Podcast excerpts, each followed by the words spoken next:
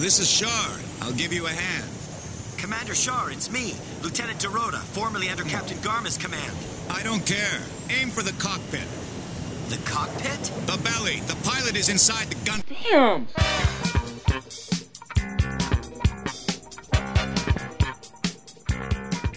Welcome back to the episode 12 of Gundam and MAHQ. Uh, another show killing episode. We know most of you guys don't mind it, but uh, we were trying to keep them down a little bit, but there's just too much good stuff to talk about right now in Mecha Land. Yeah. And uh, the, in this in this episode, uh, we're going to be covering, finally, be covering our thoughts of uh, Code Geass. We're actually going to have two segments. The first part being kind of an overview and some of our thoughts of season one, and the second part being uh, some of our speculations, some of our thoughts of w- what's going to happen in season two. Um, talking about uh, where you can find it uh, in America this year, and then going over some of the uh, uh, voice actors that they picked for the English dub. So, and then rounding out the last segment with uh, a Gundam related topic, which would be uh, going down the various Gundam directors minus uh, Tomino, and then following it up with uh, kind of a wish list of some people that we'd like to see do some Gundam shows. But before we can start off any Gundam at MAHQ, Oh no! we must have the, the best segment there is, Neo's News. Breaking news, breaking news. If I break, breaking news, breaking news, breaking news. But uh, actually, got some really good stuff this week. Um, and the, fir- the first one is, and these news items are always cour- courtesy of Gonoda or Gonada. Um, but this is one of the, uh, the first story I have here is something that everybody, uh, I think, even us at Gundam have been asking is uh, why two seasons of Double O? There was a column in the Nikkei uh, Evening Edition that points out the a merit of um, the two season approach that's being used right now in Double O and Code Geass. Uh, the first one is with any Sunrise show is going to be plow models and other merchandise can still be sold during the break period. Excellent. And uh, the other one, and I think this is something that will probably help um, uh, Solbro because he's always complaining about this stuff, but would be uh, DVD sales can gain additional momentum from the people wanting to review the show before the second season starts, which makes a lot of sense, uh, especially if you kind of get into the show halfway and you know uh, it's it, it's a little bit hard to s- catch up to episode 42 Yeah. while they're going in succession than it is to oh they, they went up to episode 25 and there's not going to be another one for about three four months It great built- no problem it builds anticipation, and absence makes the heart grow fonder. I mean, there's no truer statement than that. So, I think it's I think it's genius. Absence of Saji Crossroad. That's Yes. right. That's right. My heart is pounding. Waiting And- for his return. probably this and th- then this is something that I'm glad they the um, a lot of these anime companies have finally realized it's and it's a claim by Sunrise and, and I would agree with them would be uh, better quality animation.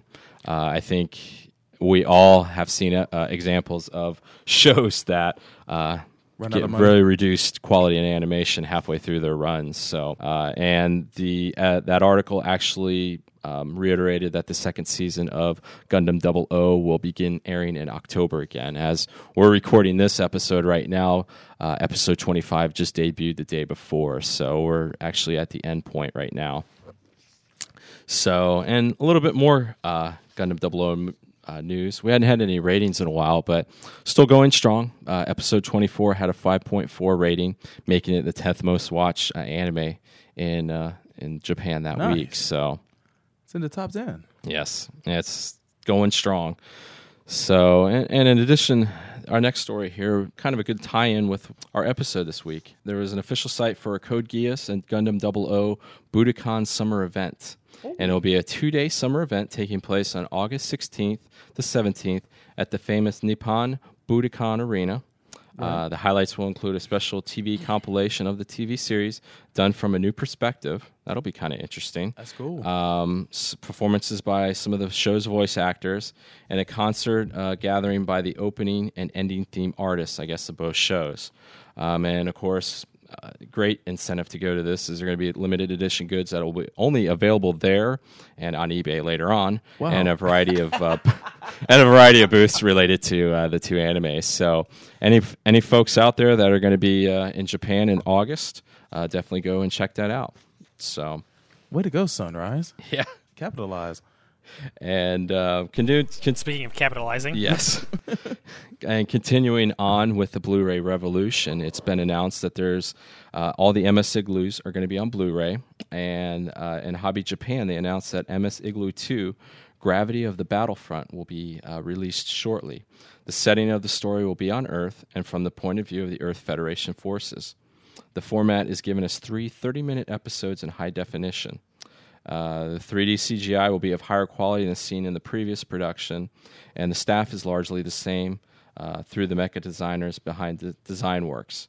And the super high detail designs will appear in the UC hard graph line and will be also and be used in used as in the animation. So the official site that they put up is www.msigloo2.net, and that'll be open up on the 25th of April. And just like the, like I said, also the previous uh, installments of of MS Igloo will be going on Blu-ray, released in Japan, um, August 22nd for the Hidden One Year War, September 26th for Apocalypse 0079. So Let me go in and spoil that right now uh, for anybody who's getting their hopes up. what's that? Even though, of course, um, Japan is the same Blu-ray region as America, for whatever reason, neither of these Blu-rays will have English subtitles from the specs that I've seen on CD Japan. So uh, usually, I've not known CD Japan to be wrong. So if they're saying no subtitles, probably no subtitles, which wouldn't surprise me. So thanks a lot, Bandai. It's really foolish. Since we And, know we're uh, not going to get any Blu-ray versions of any anime out here for a while anyway. Probably not. I guess not. I guess we suck. So And continuing in the uh, Gundam and MAHQ selfless pandering of Gundam games, uh, Famitsu had an article uh, covering the Gundam Operation Troy. Now, what is this? Uh, what game is this? Because I don't remember really touching upon this before. This- I was trying to. S- this- oh, I'm sorry. This is the eternally delayed 360 game that's being released in America as Okay. Mobile Ops: The One Year War. Yeah. I'm waiting Okay. for this. Basically, the uh, basically it's the Battlefield ripoff. okay. That's what I, I, that's what I bought a 360 for two years ago. Yeah. Well, I bought it for that reason game, and I, I'm glad to see it's finally coming out. Well, they got uh, their- the Famitsu had some coverage about the game's single and multiplayer modes. Uh, in this in the single player, there are about ten different uh, type of missions that follow the stories of either faction. Of course, uh, the first one is the Earth Federation mission. Starts off having the player defend Southeast Asia Awesome. from an attack by the uh, Zeon's third landing operation. So it's basically the double 08, uh, 08th MS team That's cool. one. Uh, afterwards, you'll fight in places like uh, Odessa, and then if you choose the Zeon, um, the Zeon faction, the game's going to begin with the capture of the California base during the second landing operation. That is pretty cool. But um, this is kind of cool. There's going to be a multiplayer mode, and there's team battles are going to be divided up into assault, compete, which is basically compete for kills with uh, another player within a specific time limit. And conquest is, uh, you know, basically capture the flag. You fight for control of three neutral points on the map, and uh, there's a survival mode like there is on all all these um, all these type of games. Oh, it's so. This is nice though. Voice chat will be uh, will be supported heck yes. and uh, the enabled uh, MSs can be set before the matches begin. So I guess if you have some stuff that's powered up, or you know you created a mobile suit, it doesn't. I don't know if they have a mobile suit creator on this, but if you can use your powered up uh, mobile suits on that. And uh, last couple news stories here is uh, what's uh, the continuing theme of what, what's what's a day in Japan without a Gunpla Expo. there's going to be a uh, there's the upcoming uh, Gunpla Expo in Nagoya. Nagoya. And that'll be from April 25th to May 11th, and it'll be held at Nagoya's uh, Parco Parco Gallery. And as in previous years, the gun the expo will be divided up into various zones, and there will be limited edition Gunpla. There is a 160 Gundam Exia clear color version. That's, that sounds pretty cool. Uh, the M a MS or the MG Zaku 2 version 2.0 re, real type color specs. I don't know what that is. And then there's going to be a metallic version of a high grade Gundam Exia. And uh, what is the Ryubu Gundam? Ryoba. probably some SD thing because they always have those Sangokuden things. Yeah. So once again, if you are um, fortunate enough to be in Japan during those times, uh, check it out. And last, this is actually uh, I actually found this not a, a few days ago when I was looking for some articles, and I actually posted this on the Mecha Talk forums because I thought it was kind of interesting. I was hoping to get to Um, this. Yeah. Um, I guess, uh, I don't know. In, in the U.S., you always hear people talk about government waste on projects. Um, I'm kind of split on this one. It's like, I'd be, it is kind of wasteful, but it's not, but it's kind of cool in the same. Uh, same aspect, but the TBS News had video of the unveiling of a Gundam monument at the Kamiigusa train station. Awesome. It is a three meter tall statue that took two years to create at the cost of 20 million yen, with about 2 million of that yen coming from government subsidies. I'm all right with that. That, I, like I said, I mean, I, when I read that, that's what got, that's what really jumped out at me. Not the fact that they put a Gundam monument, but just the fact that that Taxpayers Mobile? Suit Gundam has infiltrated that society so much and is so part of everyday society that they have no problem that government subsidies are going to create a a monument at a train station. I haven't seen- Of, uh, But but but wait, the, the agriculture ministry is not in charge of Gundam. they are not in charge of it, and I guess they probably didn't give the subsidies for this either. I guess it was not the agriculture ministry; it was the the, the, the transport ministry. yeah, yeah, the the linear train industry or whatever. I haven't heard of any kind of um any kind of statue being funded of uh of, of Luke or Darth Vader or um or the Yeah. Enterprise, man, by, It- by the government. At you least know, not yet. it, it does that does yeah, that is interesting. Be a And- better and if you ever do, better way of spending money than the way we spend money on everything here. So yeah. at the least, so I guess it's in the uh, Suginami Suginami. ward of Tokyo, and that's where uh, I guess Sunrise is headquartered. And the train station is home to more than seventy different animation studios in that area. So I guess that's Wow. basically the gateway to the animation region of Tokyo. Good to know. And uh, if you go to uh, Gundam or Gundam.info, they have some photo reports of the event. And do not go to gundam.info. Yeah, No. you, you Who will knows find, what you'll see? No. You'll find nothing. you'll find this page cannot you'll be have some. That's what you'll you'll have find. some double O Yowie or something. But um, yeah, if if you go and check that out, because I, I looked at it. Un- unfortunately, Gundam.info isn't all in Japanese, but they have a lot of great pictures. Uh, the old bald wizard himself was there at the uh, Oh, unveiling. He was looking like a proud papa too. You see, look at his face. yeah, Oh my gosh, it's like he just birthed a child, dude. yeah.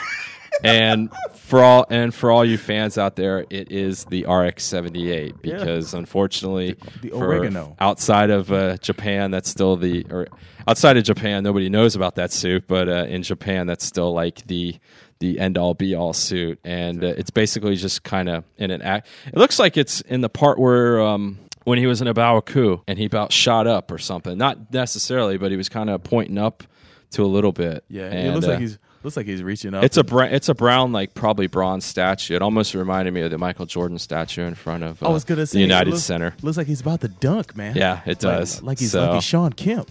But uh, Shawn Kemp reference, my hey man, I God, know. Hey, pull that out. Old Magic out. player reference. Oh, Oh, but the way, um, most of the news is brought to you by on Neo's News is brought to you by Ganoda, which is um, aeug.blogspot.com. And just to finish up, um, just to finish up that last story, um, I guess the president of Sunrise was there.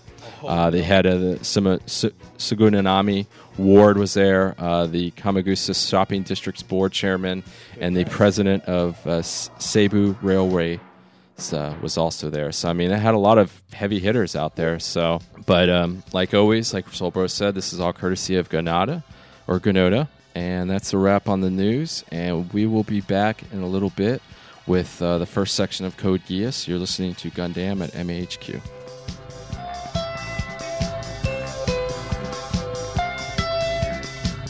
He'll keep calling me. He'll keep calling me until I come over. He'll make me feel guilty. This is uh, this is ridiculous. Okay, I'll go. I'll go. I'll go. I'll go. I'll go. With I'll go.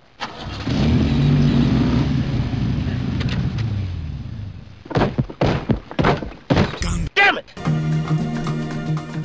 Striking out on finding your favorite manga, anime, or series merchandise nearby or online? Lost when it comes to finding pop music from Japan, Hong Kong, and other Asian markets? Well, then Florida Oriental Trading is here to help. If you live in the Central Florida area, head on over to the intersection of Colonial Drive and Mills Avenue near downtown Orlando. You'll find FOT right next to the CVS pharmacy. For those who live abroad, find out more about our favorite store online at floridaorientaltrading.com or call them directly at area code 407 895 0650. FOT carries a large selection of merchandise such as art books, t shirts, posters, wall scrolls, soundtracks, PVC figurines, models, and much, much more. Also, it's a great place to find imports of your favorite musical artists and the latest films from Japan, Hong Kong, and other Asian countries. Last but not least, Florida Oriental Trading is not only home to the best selection of anime on DVD in Central Florida, but there you'll find a wide variety of manga too. On top of that, all of their manga is always priced at 20%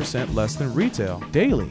20%. That's right, Frank. 20%. Florida Oriental Trading is open every day except Wednesdays from 10 a.m. to 7:30 p.m. Eastern Standard Time. You even find them open most holidays. So if you're local, stop on by and visit Quan and Debbie or give them a call at area code 407-895-0650 and give them the business. Tell them Gundam at MAHQ sent you. You son of a bitch, I'm right behind you. Turn around and ask me for help with cheese, yo. Why you gotta make me feel inferior because I'm on the grill, B? Damn.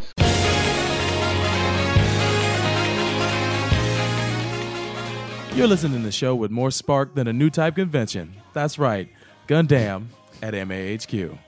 and in this first segment, we're going to be talking about the long-awaited topic of Code Geass, Lelouch of the Revol- of the Rebellion.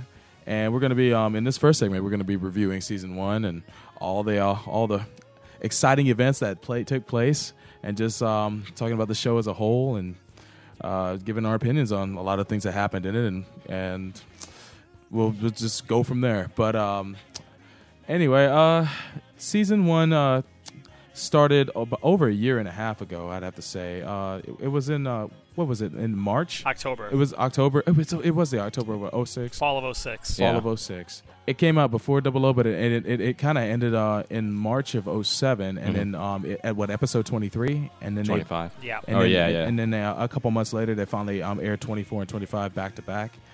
After and um, it just it, slowly through its run, it just started to capture the attention of the audiences in Japan. Even in a, it was in a late here. night time slot, right? Yeah, it was. Yeah. And um, it just captured the audiences of Japan. And before you knew it, it became an overnight success. It just it had a lot of things going for it. A fresh take on a lot of old old character types. Uh, they they took a situation and, and flipped a lot of characters' roles in it. Um, you had, of course, Pizza Hut. Per, per, um, permeating the whole se- whole series, they support the revolution. Food of the revolution. do- they support the rebel.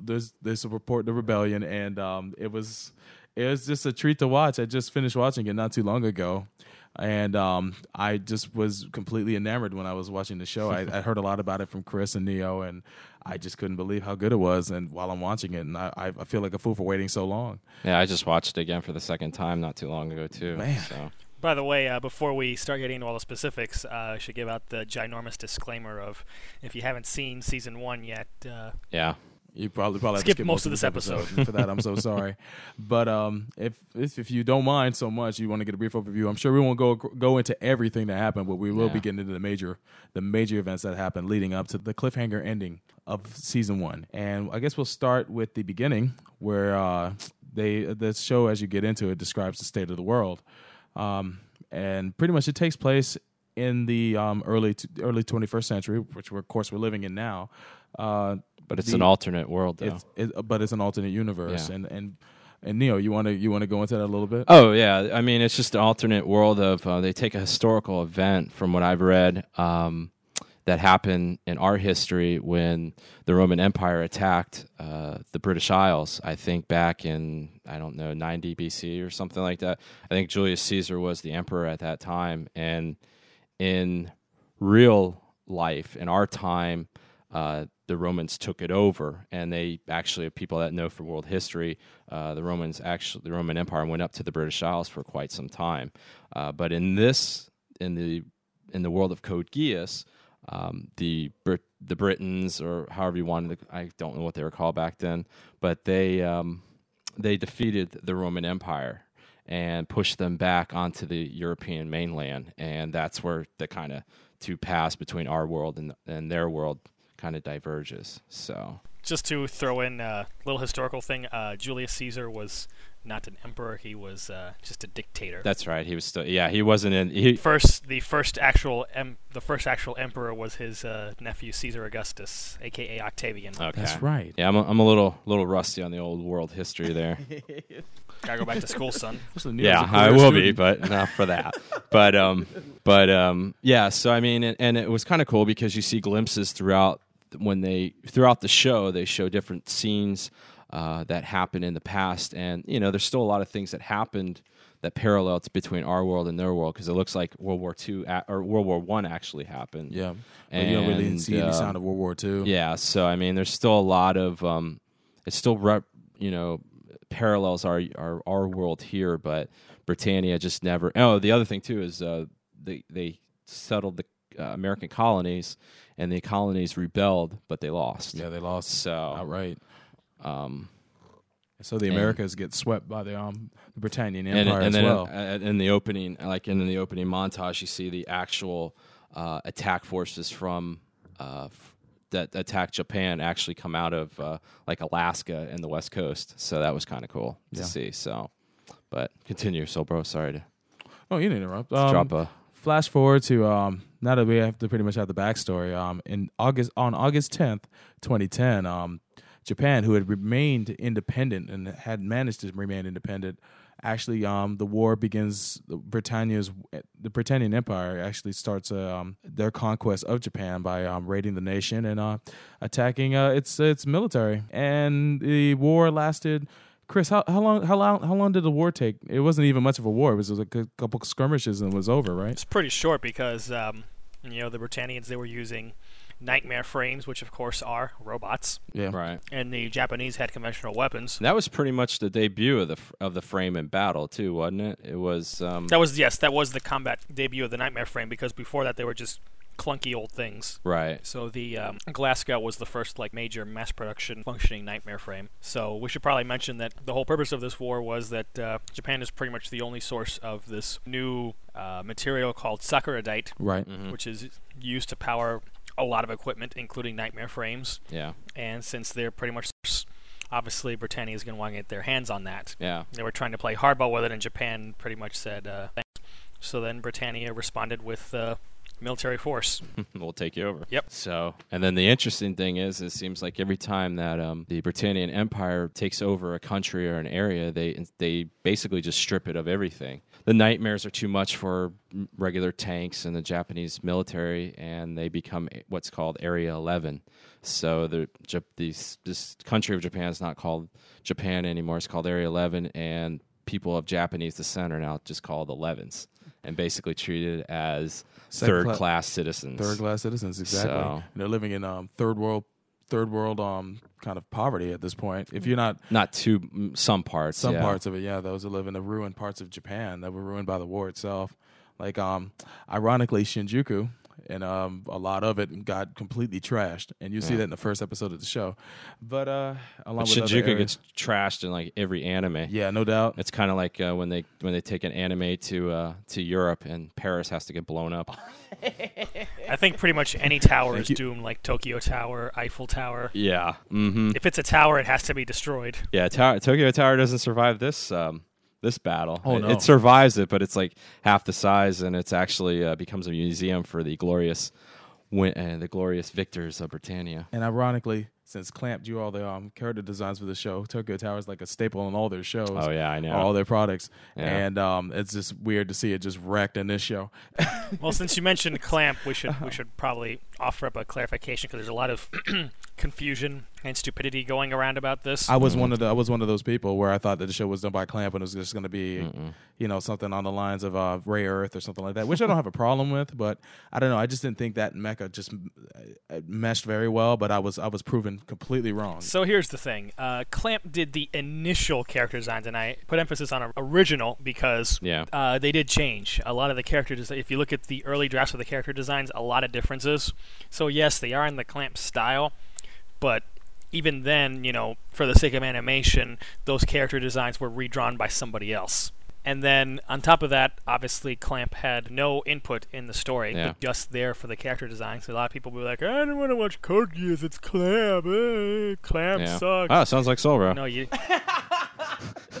Sorry. Ouch. Oh, no, he wasn't that bad, but he was kind of questioning it. but there's a lot of people who Yeah. complain about this, and it's Yeah. like, dude, you don't, e- buddy, you don't even know what you're talking about. Yeah. So just wanted to clear that up. That Clamp just did the rough draft designs done by somebody else. They're just there for the name so that you can, you Mhm. know, throw in that name Clamp and bring in people, and that's it. So so basically, it's just like we have during this whole um, the whole the whole conflict in Japan before Britannia takes over. You get to see two little characters, and they're shown out. And how, why don't you go into that a little bit, uh, Soul Bro? Well, in the beginning of the show, like in the first opening frames, you actually see uh, two young men or two boys around the age of what ten. They're helping each Ten other or eleven or so. Yeah. Exactly. They're just they're barely in they're barely out of elementary school and they're helping each other up this uh this kind of hill. And there's someone it's like some mysterious Komodo person like off to the side. You can't really see who they they are, but they're observing the boys. And then um all sorts of all sorts of tragedy happens. I guess um that you can see like the uh the invading army coming into Japan at that point. And then next thing you know, you just see like a montage of shots, and then before you know it, um, you see the two boys um, alongside a you know an area which has been laid to waste by the invading army.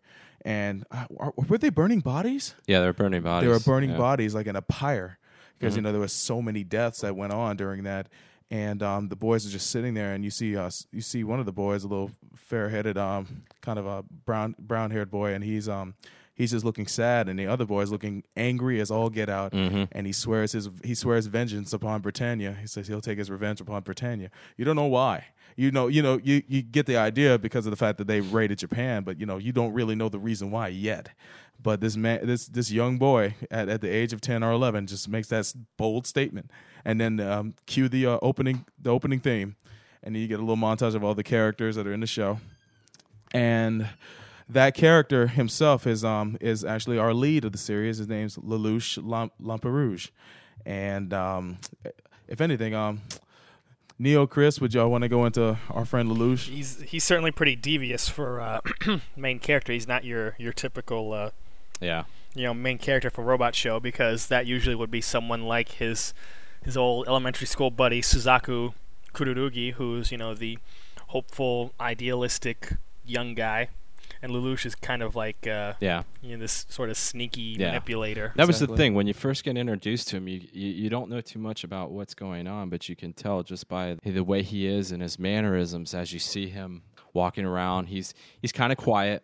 Uh, you know, you, you definitely get the gist that he's intelligent. And he, he observes a lot of things, but like you said, he's not um, he's not that kind of awkward uh, kind of character. He's got a lot of self confidence. Uh, you can see that, especially when he start when later on in that episode he starts to play chess uh, with the nobleman. Yeah. And some of the things that he says and kind of the interaction with all that.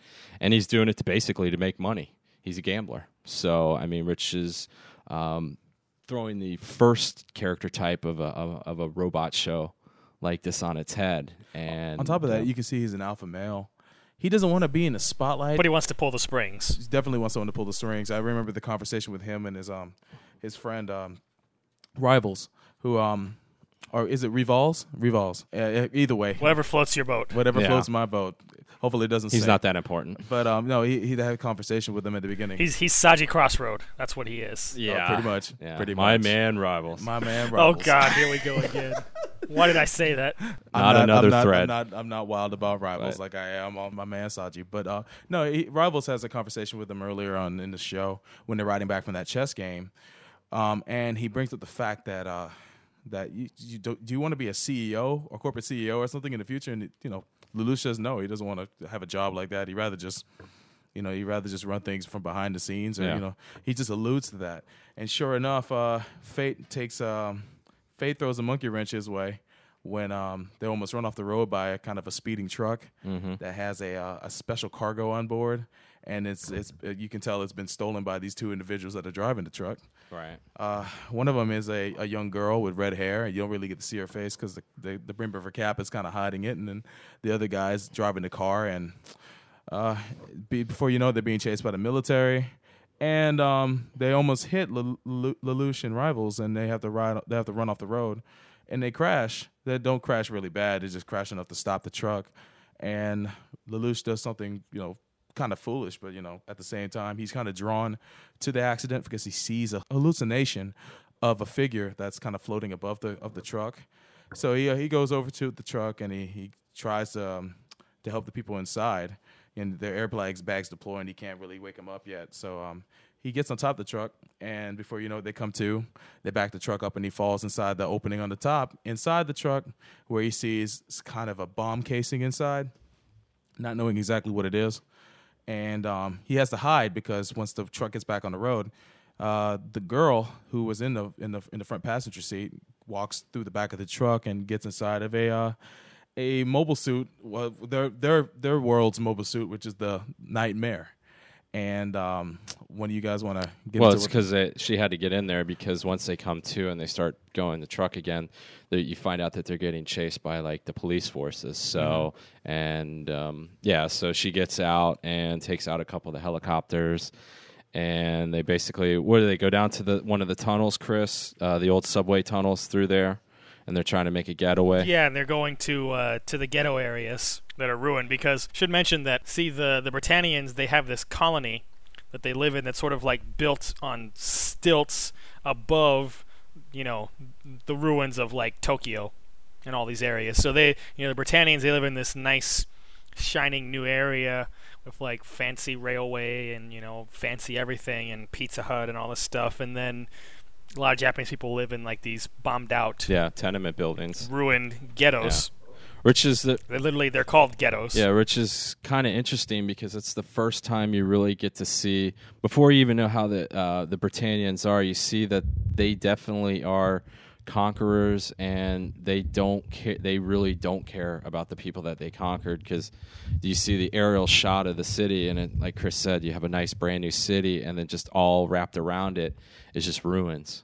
And Yeah, they grind them under their boot. Yeah. basically. and uh, you find that out later why because that's kind of the, the you know the the motto of the Britannian Empire you know sh- strong crush the weak Manifest Destiny, apparently. but um, yeah so they get in that uh, basically they're going through the tunnels uh, the truck um, you know the girl Kallen is you, f- you find out her name and she's fighting the other mobile suits um, because the police forces are taken back uh, because there is find we find out that there's some type of military secret in there, so they bring in the military. Yep. And that's when we're introduced with some of the other characters. Isn't that when Jeremiah? Jeremiah and and- Villetta show up. That's when they show up too. piloting, so- um, Jeremiah, aka Jerid Messa, Yeah. yeah, Yes. there you go. There Yeah. you go.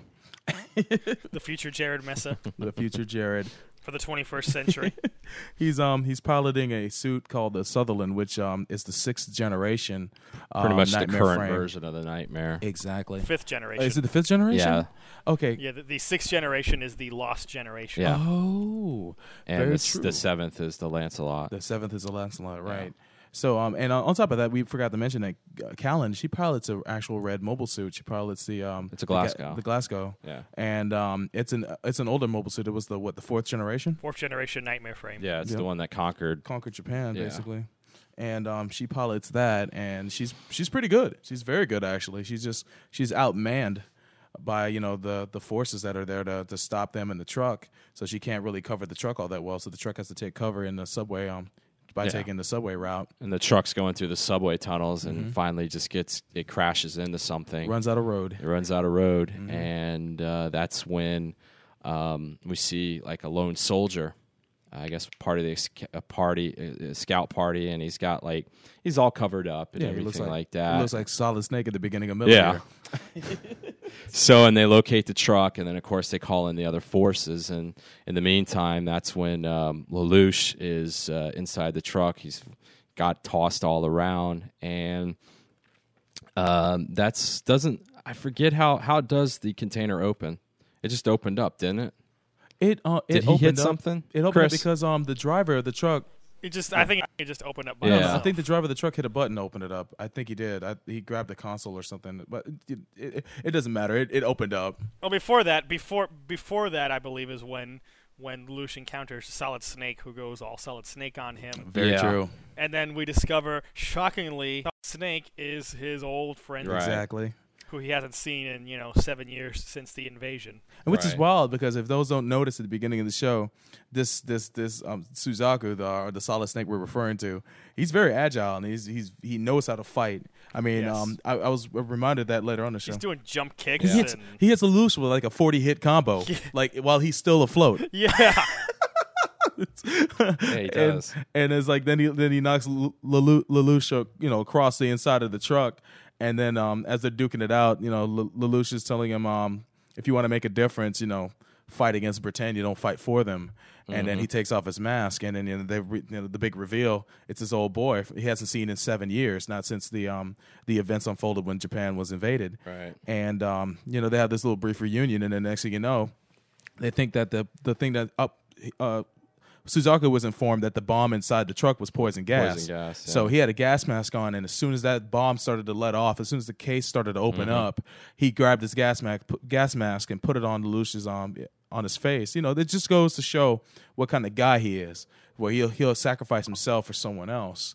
And you know, he quickly put the gas mask on Lelouch's face and brought him down to the ground. But it turns out to be a false alarm because inside the container is a is a, is a mysterious girl in a straitjacket with long green hair, and she awakens and um, and it's funny. Um, actually, when he, when Lelouch got on the truck earlier on, when after it crashed, once he got on truck, the truck, he heard a voice that told him, "I found you." A female's voice Right. said, "I finally found you after all this time." And that's when the truck took off and he fell inside. He wondered where that voice came from, but he heard it more inside his mind than he heard with, with his ears. Now we know what the source of the voice was, and the in the in the hallucination that he saw on top of the truck when he ran over to it in the first Right. place and it's this girl that was inside this chamber the entire time. And then that's when these soldiers come in. Yeah, the I guess the squadron that um, Suzaku contacted. So, and then they start going through like an interrogate. You know, they're asking him an interrogation process to get how what happened, and they're telling him that they're going to have to kill the soldiers. The head of the soldiers is sitting there saying he's going to have to kill Lelouch, and that he was just at the wrong place at the wrong time, and you know that. Um, when Suzaku hears that, he starts kind of pleading to that commanding soldier. And uh, in classic Britannia fashion, as you start to find out, uh, as Suzaku turns around and is looking at um, uh, Lelouch, uh, the guy, the commander sits there and shoots him in the in the back, in the back, basically pretty by much. the kidneys. well, he's okay with that because um, Suzaku is what they call an honored Britannian. Yep. Yeah. So he's just an honorary Britannian citizen, but that just means that he's considered to be slightly less scum Yep. than other 11s. Yeah. Basically, basically, he's an Uncle Tom. Yeah. I said it. Yeah. I'm sorry. I'm Well, sorry, I but mean, I mean, for those who, for those who are familiar with the term, although although although there's a lot of admiral aspects to him, uh, he a lot of a lot of um a lot of J- the Japanese that you know are unfortunate enough to be you know grounded to the dirt and live in the ghettos. They see him like that. So, but Don't use the wrong methods. yeah, Yeah. pretty much. So. So he. So what? Oh, go ahead. Go ahead. Oh, I was just gonna say, he's, uh, and then Lelouch is shocked because he sees that you know Britannia once again is just killing the weak, and you know he, th- I guess he thinks at that point Suzaku is killed, or at least uh, definitely hurt bad because you know he doesn't even move or anything. Now we didn't mention this before, but Lelouch is Lelouch is actually a um a citizen of Britannia, Right. As opposed, as opposed to his best friend, who was actually born and raised. Yeah, in he's a Britannian citizen You know, going and- and- in his school, And it's Yeah. ironic because when um when um Suzaku was pleading his case with his commander, he was telling him, "It's like, look, this is Mm-hmm. an actual student of you know, and a and a and a, and a citizen of Britannia, and he just happened to get mixed up in this nonsense. It's not his fault that he's here."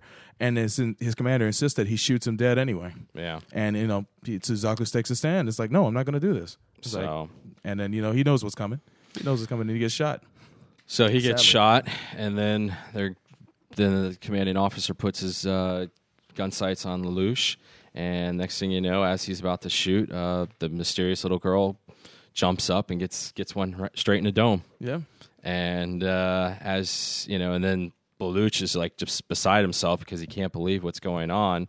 Um, you know, that here they shot his friend, here they shot this girl for no reason, and then she kind of reaches out to him, and all of a sudden he just gets pl- put into like this kind of mysterious dream state yeah. and uh, voice tells him about you know do you do you want to live I got a, I got a power for you that can help you uh, you know achieve what you want to achieve and You can uh, live as a human, but you'll yeah. be different. yeah You know, so this point on, of like course he enters the he, he enters the contract and um, now he's bestowed with something that we don't really know at that point is but it's called the Geass and uh, I guess what was it afterwards he he kind of figures it out immediately I guess as you get the power you kind of know what you can do with it and uh, then At he least um, subconsciously, you know, you know, you know what the basics are, Mhm. and you know you can use it, you know. But actually, to master it and find all the details of it, take practice and um, just knowing how to actually utilize it. Then through, through- he's- through, through repeated usings. sitting there speaking with the commanding officer,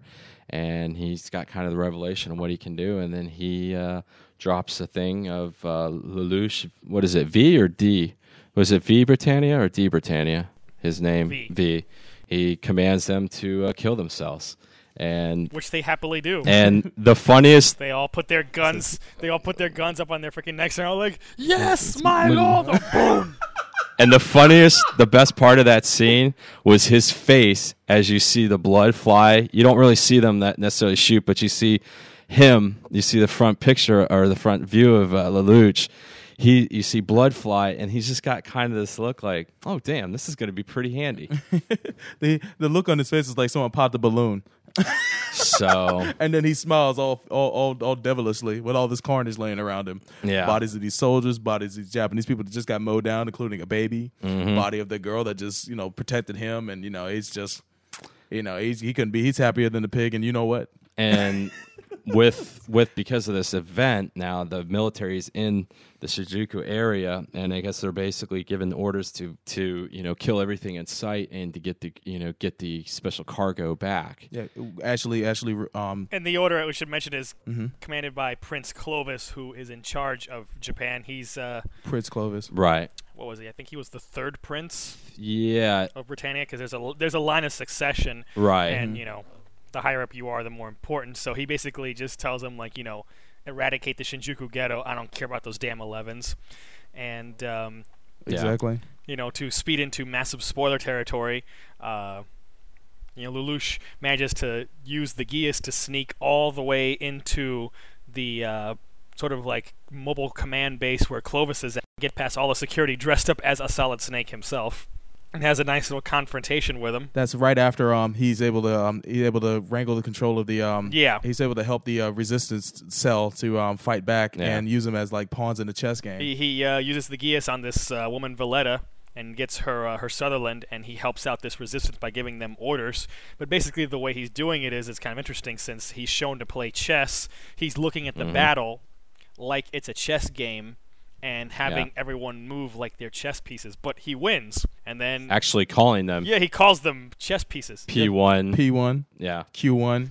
Yeah, yeah. So you know, then he gets in and he, he's you know having this confrontation with Clovis at gunpoint, and we find out that Clovis is Lelouch's brother, so therefore Half-brother. Half brother. So Lelouch is part of the uh, Britannian royalty, and uh, basically uh, Lelouch caps him Yeah. for revenge. Mm-hmm. Exactly. Like after he, after he uses them to his um to his advantage, he splits his wig, and then Pretty much.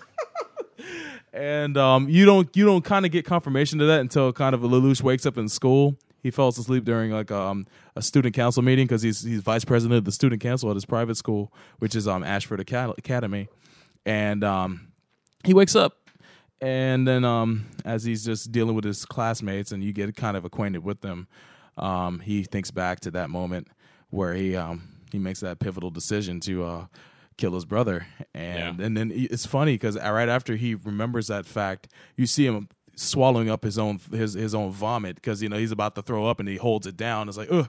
It's like because he the, the thought of it sickens him, but at Yeah. the same time, you know, it's something he's been wanting to do for so Yeah. long. So this sort of It shows you how complicated he is. sort of starts to reveal, you know, Lelouch's objective is uh, he wants revenge on the Britannian royal family because his mom was uh, assassinated. She was one of the queens, and uh, his sister was uh, sort of crippled by this attack, and you know now she uh, she's in a wheelchair and she can't walk, and she's also blind. Yeah. So his whole thing is he wants to get revenge and create, you know, a world where, you know, she can live happily and isn't, you know, looked down upon because of the fact that she's disabled. Right. So that leads us to, um, you know, entrance of Sunrise staple number one, which is uh, Masked Man. Of course. In this uh, mysterious character named Zero, he contacts all of these Japanese rebels that Lelouch helped in, uh, you know, the Shinjuku ghetto, and basically wants to meet with them. And of course, this mysterious masked man is none other than Lelouch, and he basically wants to, you know, begin an organized rebellion against the Britannians. And uh, they s- make their debut um, by rescuing Suzaku, who was wrongfully blamed for uh, Clovis's assassination Yep. and uh, that's when uh, Jeremiah, you know, one of the elite pilots, basically gets turned into a Jerid. Yeah. Lelouch uses his Geass to make him release uh, Suzaku, who's being like publicly paraded down the streets to his execution. And uh, Lelouch just casually drops this comment about orange as a code word, which is something that uh, will be linked to Jeremiah's fate for the rest of his life. Yes. So, you know, these mysterious black knights appear. Everybody's wondering who the hell they are, what the hell they're doing. You know, they're starting to build up. They're capturing Knightmare frames and repainting them and building an army. And Lelouch is just masterfully manipulating all of these things. And, you know, things are going pretty well until a new commander is Mm-hmm. sent to uh, Area 11, and that is uh, Princess Cornelia. Cornelia li Britannia, who basically is uh, very feared because of her piloting skills, and uh, she doesn't mess around. So she's there, and uh, you have this whole thing of like Lelouch trying to uh, capture her with his Order of the Black Knights, as they're called. Yeah. But unfortunately, he underestimates her because Clovis was a fool and very easy to read and predictable. But um, Cornelia basically is just about as smart as Lelouch is. yeah, she's very adaptable So he- in her strategies. Very adaptable, and uh, they tried to have this whole battle, and um, you know Lelouch miscalculated, Mhm. and he thought that she'd be very easy to uh, defeat and capture, but uh, she held her own, and um, you know, they had this battle in the outside of the city of Narita, and it sort of was inconclusive. Yeah. you know, some there's some losses on on both sides. Uh, Jeremiah having been uh, derisively referred to as Orange by all of his uh, other pilots, basically now down to grunt level, Right. and he gets blasted by the radiation wave of Kallen's new uh, mecha, the Gurren, not to be confused with Gurren Lagann. yeah. Right. And he sort of gets toasted, and um, you know Lelouch is sort of continuing his plans for, you know, attacking the Britannians while also managing his school life. Yeah. And there's all sorts of situations where his identity is almost released by such uh, things happening, like a cat running around with his mask. Yeah. and he's chasing the cat around the school because the cat's got the zero mask on. Yeah. And Arthur, that dumbass cat. and almost uh, the cat that has a it? taste for Suzaku. The other time he almost got was the uh, pizza festival or the school festival where they had the big pizza party. That's that's much later. Yeah, that's much later on though. Yeah. So uh, you know, Suzaku, he's in Lelouch's school now, and Suzaku is the pilot of the seventh generation prototype Knightmare frame Lancelot. Mhm. It was made by this kooky guy named Lloyd. and what Lelouch doesn't know, because he's you know fought against the uh, Lancelot several times, and it's a very annoying enemy. He has no idea that Suzaku is the pilot. yeah, because they're trying to keep that quiet because Exactly. uh, yeah, they don't want it to be known. the honorary Britannians, yeah, they're not allowed to pilot. Yeah, the non-Arab Britannian Yep. is is using their super advanced new mecha. So you know you've got these things of Mhm. like dual identities for everybody. Suzaku's posing as just a you know school student, and um, you got some school drama. This girl who uh, has the hots for Lelouch, Shirley, her dad got killed in Narita as a result of what Lelouch did, because he caused a mountain slide to uh, overwhelm the Britannians, and it ended up hitting the city. and killing her father. burying him alive. Yeah, burying him alive. So Lelouch uh, is sort of hit by that of the consequence of his actions. There's a great scene at the at that funeral where um where her mother it's like you can't bury him again. He he died that way, and she's like she's like they're lowering the casket into the grave. You know, she's she's like saying that. It just reminds me of like Sopranos or something. It's like, oh man, that's yeah, it's kind of creepy. That's terrible. And Lu- and the best part is Lel- Lelouch is there at the funeral and is seeing all this and he's Yeah. soaking it all in. It's like, dude.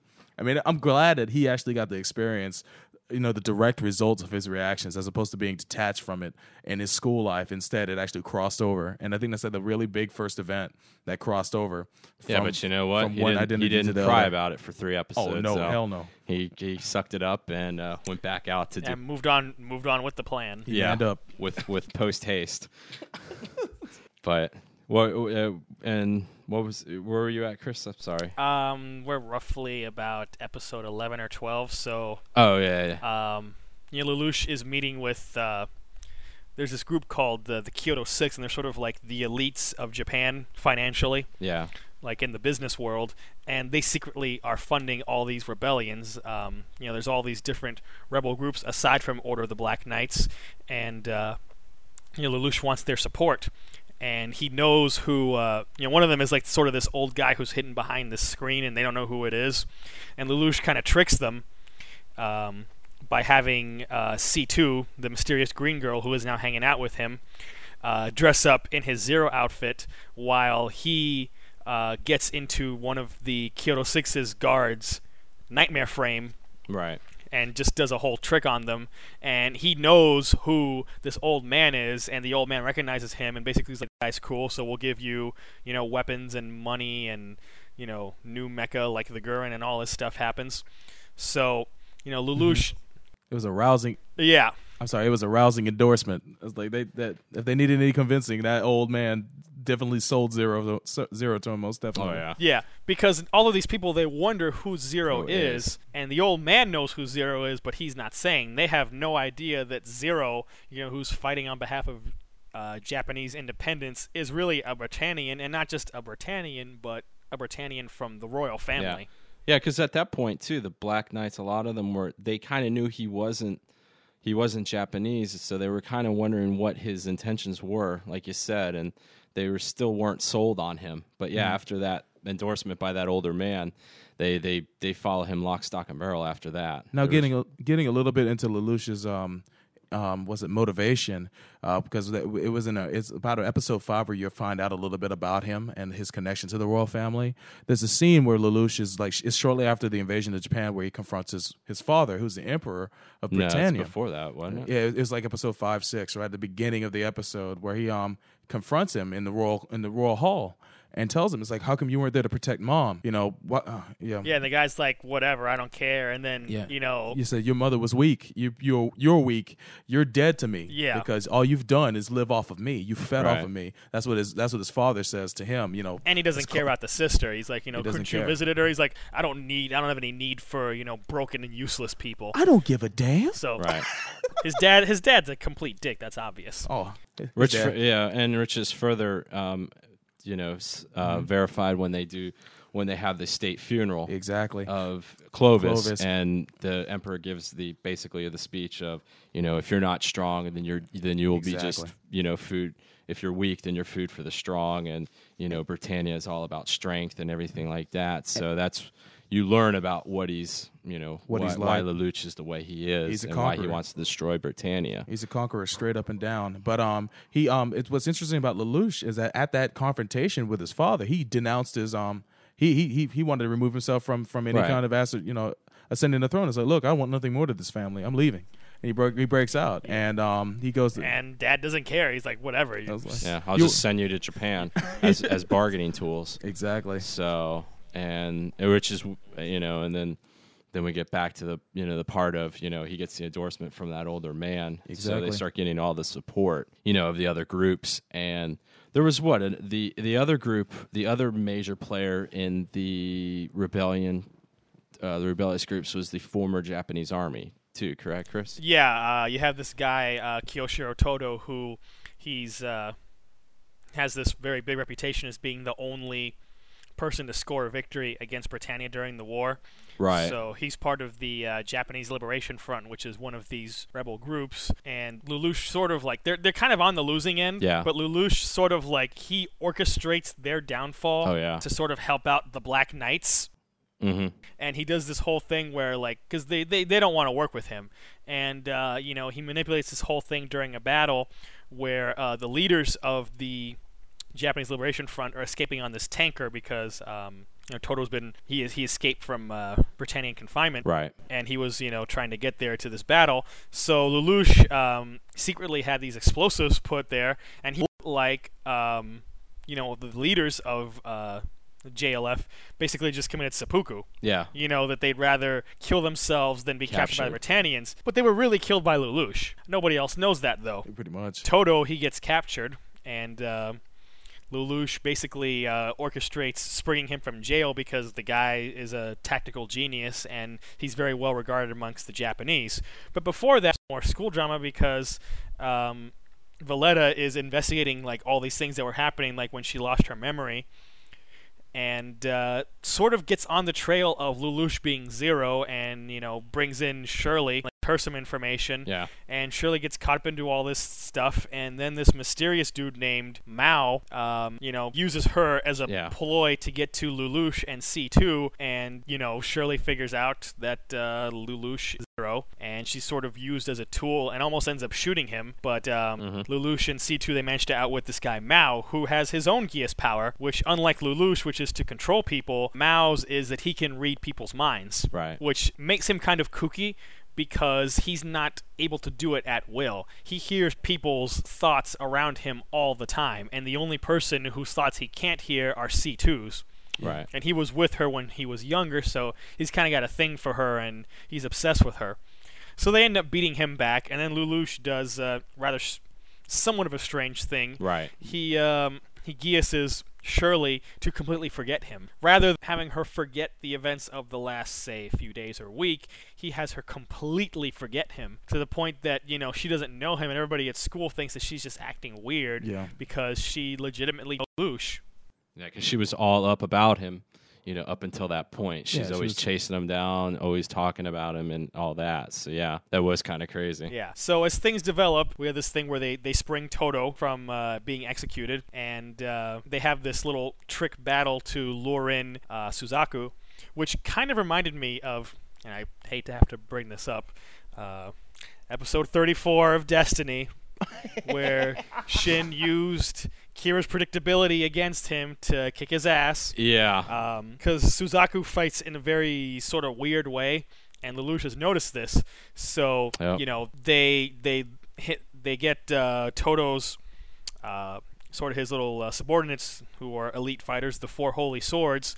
They're all there to spring Tohdoh, and they lay this total ambush for Suzaku because Lelouch has completely predicted how Suzaku would respond, and they get the jump on him Yeah. and Suzaku's surprised. So we have this sort of classic moment where uh, his cockpit gets cut open, and Lelouch is shocked to see that Suzaku is the pilot of the Lancelot.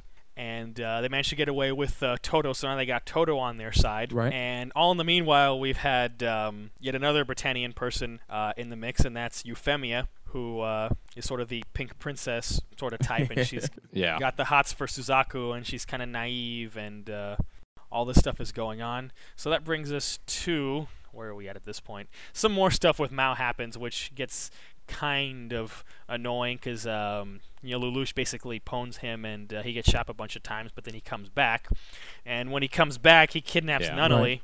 and uh, Lelouch employs Suzaku's help in this, and basically by him doing that, uh, it reveals this shocking revelation that um, Suzaku killed his own father, who was the prime minister of Japan at the time of the invasion. Right. Pretty much. A lot of people thought that he had killed himself, Yeah. Yeah. Instead of being c- captured by Britannia. At Yeah. the raw age. but it was Suzaku and his misguided idealism about you know not using the wrong methods and you know changing from the world from within and he's got these sort of funky ideas you know Yeah. it's revealed that yeah he killed his own dad and uh, that's sort of like his internal trauma and uh, you know he he's sort of like what's makes him a flawed character and I think this works in the sense is he's constantly torn between trying to justify what he did and also feeling guilty about it. Yeah. Pretty much. Because he waffles back and forth between the two. Sometimes he's sad about it Yeah. and he wants to atone for it. Other times he tries to justify saying that it had to be done. Yeah. Right. And then this makes him kind of it kind of makes him wishy washy, but at the same time,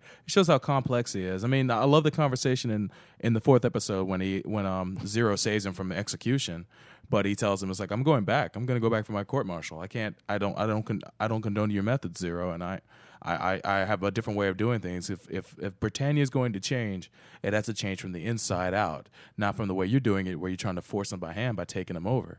I, I don't agree with that. So it, it goes to show that Yeah. Zero, yeah, It shows how different their methods are. Exactly, and it's they're the best of friends. Lelouch will do what he needs to do. They're, they're set up to be the best of friends and the worst of enemies at the same time. Also, uh, for for those who didn't know, CC was the one that um CC or C two was the um the character that saved Lelouch and gave him um his Yeah, uh, his mysterious Geass girl. powers. And you know she looks to be dead in episode one, but around episode But she's immortal. Exactly. At the end of episode four, you find out she shows up at the um the Ashford estate where they live, or, or where Lelouch and his sister Nunnally, who um, we we touched upon earlier, they both live at the um they live at the estate of the school that they live on at the, the that they go to. Well, she shows up and starts living in Lelouch's room secretly and ends up being his co-conspirator um for the rebellion. Yeah, and she's sort of his his right hand man. Exactly. Although everyone thinks that uh, you know he's just her sugar daddy. So Yeah, Pretty much. Yeah. yeah. Well, she is. She she is um, when it comes to pizza. Thank you, Pizza Hut. So when uh, we we get to this whole uh, new plan of Lelouch, where he it, he wanted to capture Euphemia or Cornelia, they were doing this demonstration at an island. So they have this battle there, and um, there's this sort of intervention, and they all sort of get teleported to this different island. So you have uh, Lelouch is stuck with Euphemia. And she's so happy to see him because she thought he was dead, and uh, Kallen is sort of Right. stuck with Suzaku, and they're not really getting along. And uh, of course, there's some embarrassment because he saw her like showering naked in the waterfall. And Yeah. Right. Uh, uh, that and also just uh to, to let the audience know, Kallen is um she was in the first episode. She was the one piloting the red pilot, uh, the red mobile suit, and she gets another one later on as we talked about. Guren. But she also goes to school with Lelouch and Suzaku, Yeah. and they, Suzaku and her know each other from school, not knowing that they've been piloting for opposite sides of the of the military. And the uh, Up until that resistance point, yeah. Up until that point, when they finally get to see each other face to face, they just finished fighting in um in a previous episode, but they've been they're kind of like the best pilots on either side they're the aces. and now they're the aces on, on respectively on their sides, and now they finally reveal face to face that they're you know they're they're they're enemies, but at the same time they go to school with e- each other, so that's the big reveal when they go to the island, and also um uh what's her name um uh the the princess Euphemia Yeah. she um reveals to Zero that she knows who Zero is. You know, and uh, at the Yeah. at the very beginning of that episode, as a, because they only met one time before in the same room, and that's when um Zero rescued rescued her and their friends from school from being hijacked at the hotel. Yeah, but um, yeah, then so a lot of big things happen in that episode where they're stuck on that island. It's a really good episode. and Lelouch gets his upgrade. And, Yep. Oh yeah. Uh, of course, another Sunrise tradition. Uh, there's this super powerful mecha called the Gawain that um, is being used to study these ruins. And while him and, and Kallen are, are running, uh, they just come across this mecha, and he's like, "Hey, this this new mecha's here, and it's already turned on." Keys in the unit. Keys in ignition. he just steals it, and of course it's this like evil black and gold looking thing, and it flies, which no other mecha can do. Yeah. It flies on its own. So now, and it's got like these four. He's got these super powerful um, hadron cannons. Cannons, yeah. Two of them, and it's got these slash harkens, which are sort of like these. Um, Sort of like um, points on wires, Yeah. and you can use them to like uh, climb up walls and to like pierce cockpits and all. And he's got them for like fingers, so he's got these two hadron cannons, Yeah. and he flies. So it's this badass new mecha, and he steals that.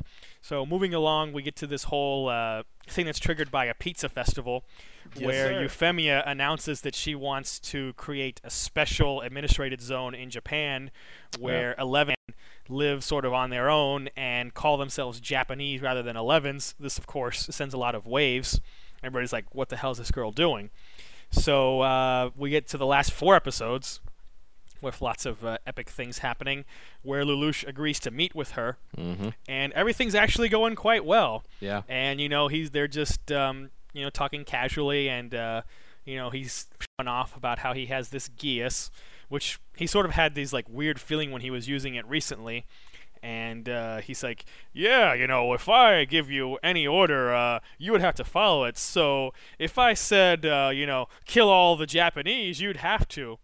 And then as soon as he says that, her eyes turn red, and she's like, Yep. "Yes, kill the Japanese." Ooh. And then she goes out and basically just in this stadium announces to all of her soldiers, start killing these Japanese people, which they happily agree to do. That my heart. so suddenly Yeah, my heart sank at it that. turns scene. into a full-out massacre Oh, with even her terrible. in her little pretty white dress machine gunning like old women and children to death. Mm-hmm. You got to think jumps about into this. a nightmare. Yeah, you got to think about this. That stadium is as big as, like, say, you know, one of the bigger sports It's like an stadiums athletic out there. stadium, so you mean, got and probably it- about You're, you're like your typical football stadium, like major league football stadium. There were people in the stands and people on the field. Yeah. And they were getting mowed down by not only soldiers with machine guns, but mobile, s- I mean, the Knightmares, which Yeah. were gunning these people down. It's like a complete genocidal massacre. It's ridiculous. then they moved it outside. And then they they, moved, it outside, and um, you know Lelouch he he confronts her, and uh, she sort of goes back to her normal self when she sees him because he's not Japanese. So um, basically telling her like, oh everything will be okay, yada yada, and uh, then he shoots her. Yep. And Suzaku flies in. He sees this, and he's like, he grabs her and flies off, and uh, takes her to uh, the ship, the Avalon, which is captained by her brother Schneizel, who's the um, second Prince of Britannia. So he's one of the higher ups. Yep. And basically, she uh, Mm-hmm. she dies in Suzaku's arms. And he, He vows vengeance, and uh, Lelouch, you know, he's sad about having to kill his own half sister, who he considers was probably his first love. But you know, stuff happens. You got to move forward with the plan. So uh, he has this plan, basically, to declare the United States of Japan, Right. and uh, he wants to capture Cornelia and basically bring down the Britannians. And uh, this is like his final move. Yeah. So um, he had geased a bunch of people who work in the controls of the uh, Britannian colony, and they made a whole part of it collapse. 'cause It's all on stilts. So you have this huge battle being fought between uh, the Black Knights and the nurses. Yep. And uh, Suzaku, of course, he's now crazed and he wants vengeance. And he's to attack Lelouch. And uh, our buddy Jeremiah, aka Orange-kun, he shows up in this giant orange looking round thing called the Siegfried. It's sort of like a mobile armor that's uh, pretty powerful. and it's just messing with Lelouch's plans because Yep. his sister got kidnapped by this sort of mysterious looking boy named V2 who also told Suzaku about Lelouch's power. So um, Mhm. you got this whole battle breaking out, and Lelouch basically says, uh, Black Knights, I'll see you later. I gotta take care of something else. Yeah.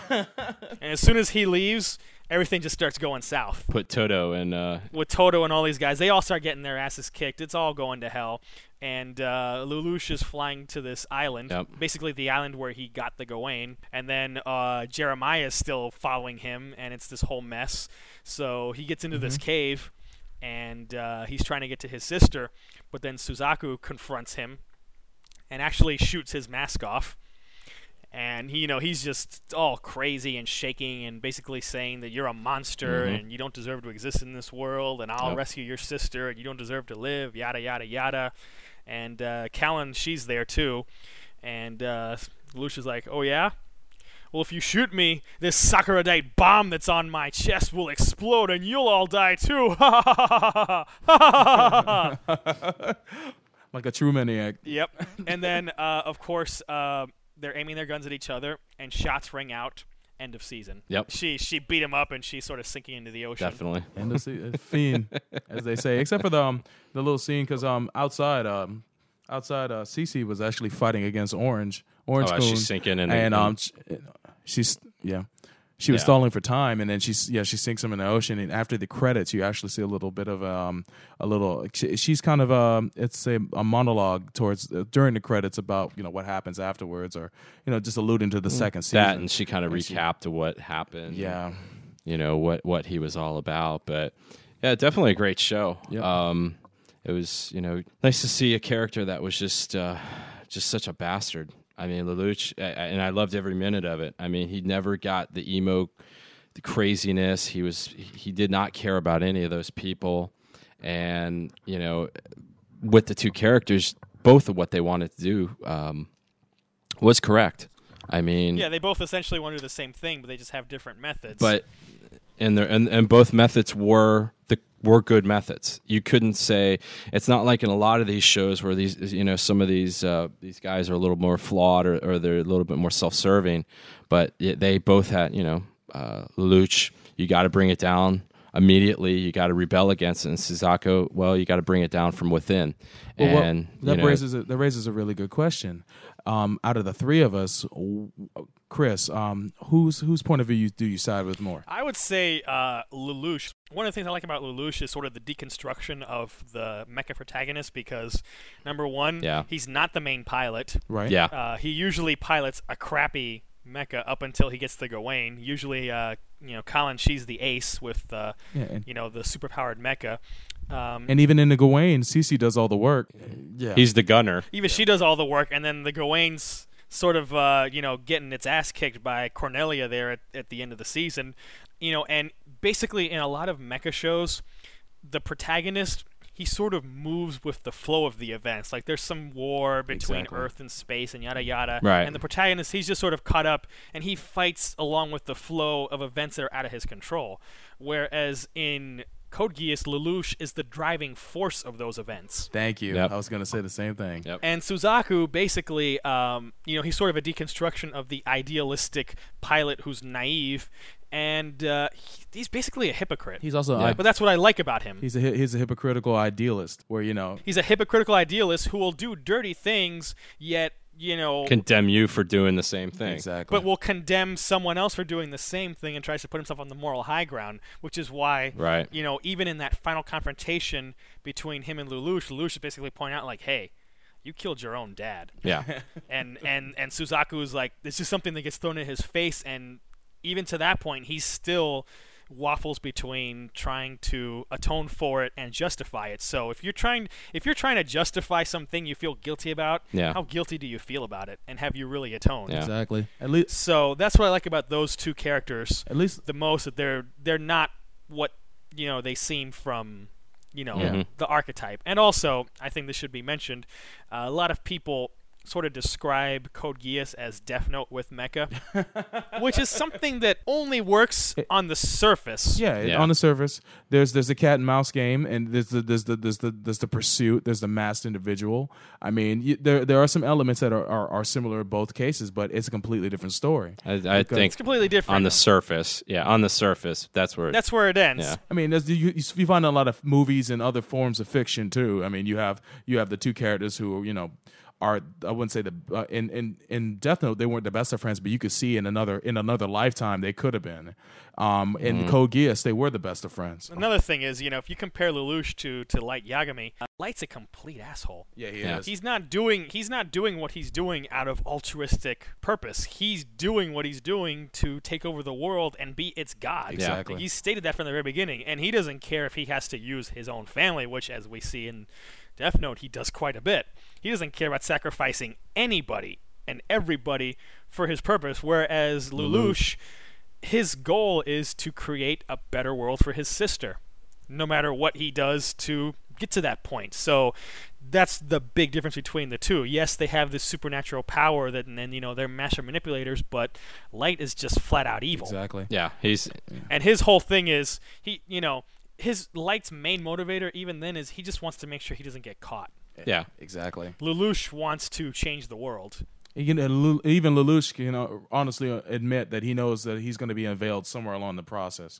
He just knows that you know, being zero, he's got to keep up this this this. The only reason why he wears the masks is so that he can kind of keep both identities going at the same time, so that his sister stays safe. That's it. Yeah. That's it. Now he's now now he's amassed his army. He's got an army that can actually protect his sister, which he implemented in the last two episodes.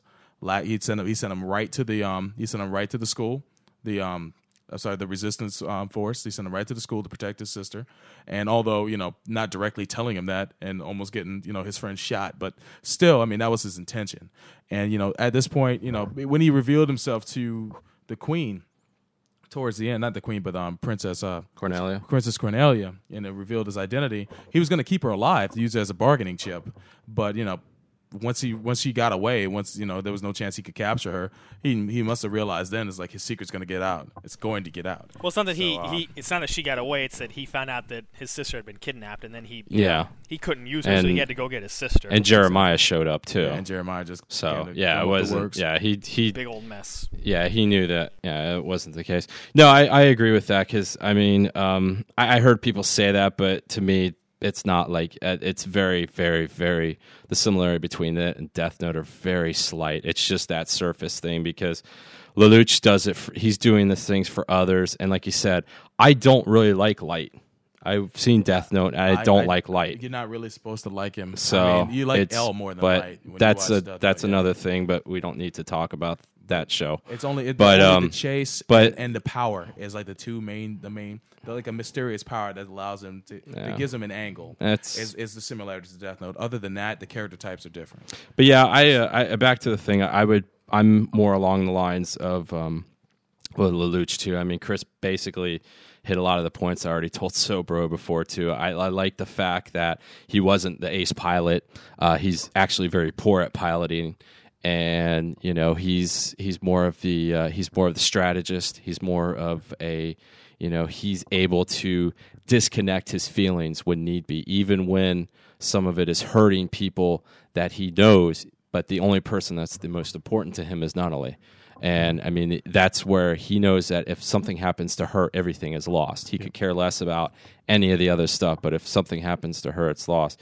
Even though he cared for uh, Shirley and all that, and was very sorry to see what happened to her father, as he was as- able to disconnect. Uh, He took a shower and he was able to disconnect and go right back out. And uh, you know, He got a little Irish Spring in him, and he was good to go. yeah, he was he was done. But um, So since we're going to talk about uh, Geass more in the next segment too, and you guys have any closing comments on season one? It was it was a roller coaster ride, man. just it can't was, wait for season two. It is it is the antithesis to your regular mech show. I mean, for those who like to equate uh, Lelouch with Char, he is kind of like Char, but he takes it to another level. For the fact that you know Char Char had a conscience, Lelouch has a conscience only only really, really relating to one person. Um, Char, you know, he had a lot more. He had a lot more things holding him down. Um, Amuro and um, Suzaku, there are some comparisons there too, but for the most part, I actually like Suzaku more than I do Amuro. I'd have to say. That's not too. That's not a stretch. But it's not a stretch. But there's a lot more admirable qualities about him than there's Amuro. Granted, he is a hypocrite, but at the same time, I just think that um, this show just takes a refreshing new take on um, what's what what um, Sunrise has built up in one franchise already, and they can actually have the ability to turn Geass into its own franchise too if they play things right. well, So- they're, they're already on that step since we've had a uh, DS game, Yep. and now there was just released a PS2 and PSP game. So I'm sure they want to milk this for all they can. Um, and there's mad manga and picture dramas and all this other stuff. Yeah, there's there's three there's three manga series, Mhm. a novel. I mean, there's all there's the picture dramas, which I guess we'll mention more later on. Exactly. There's sound drama. There's all just all sorts of typical Everything. Sunrise merchandising, a media blitz. I look forward to its future, and um, I also look and forward and the Pizza Hut. and, and, Yeah. and, and eating some Pizza Hut as I watch the season opener next week. Yeah, right, buddy. So But um, anyway, uh, I guess that's my. I don't have any other thoughts on this. Uh, I'm I'm No good too. I'm just looking forward to season two.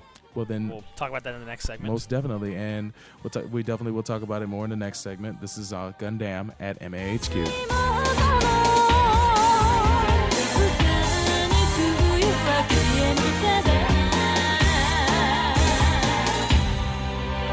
I'll be damned if I'm gonna clean up this mess! だから愛を叫ぶしかない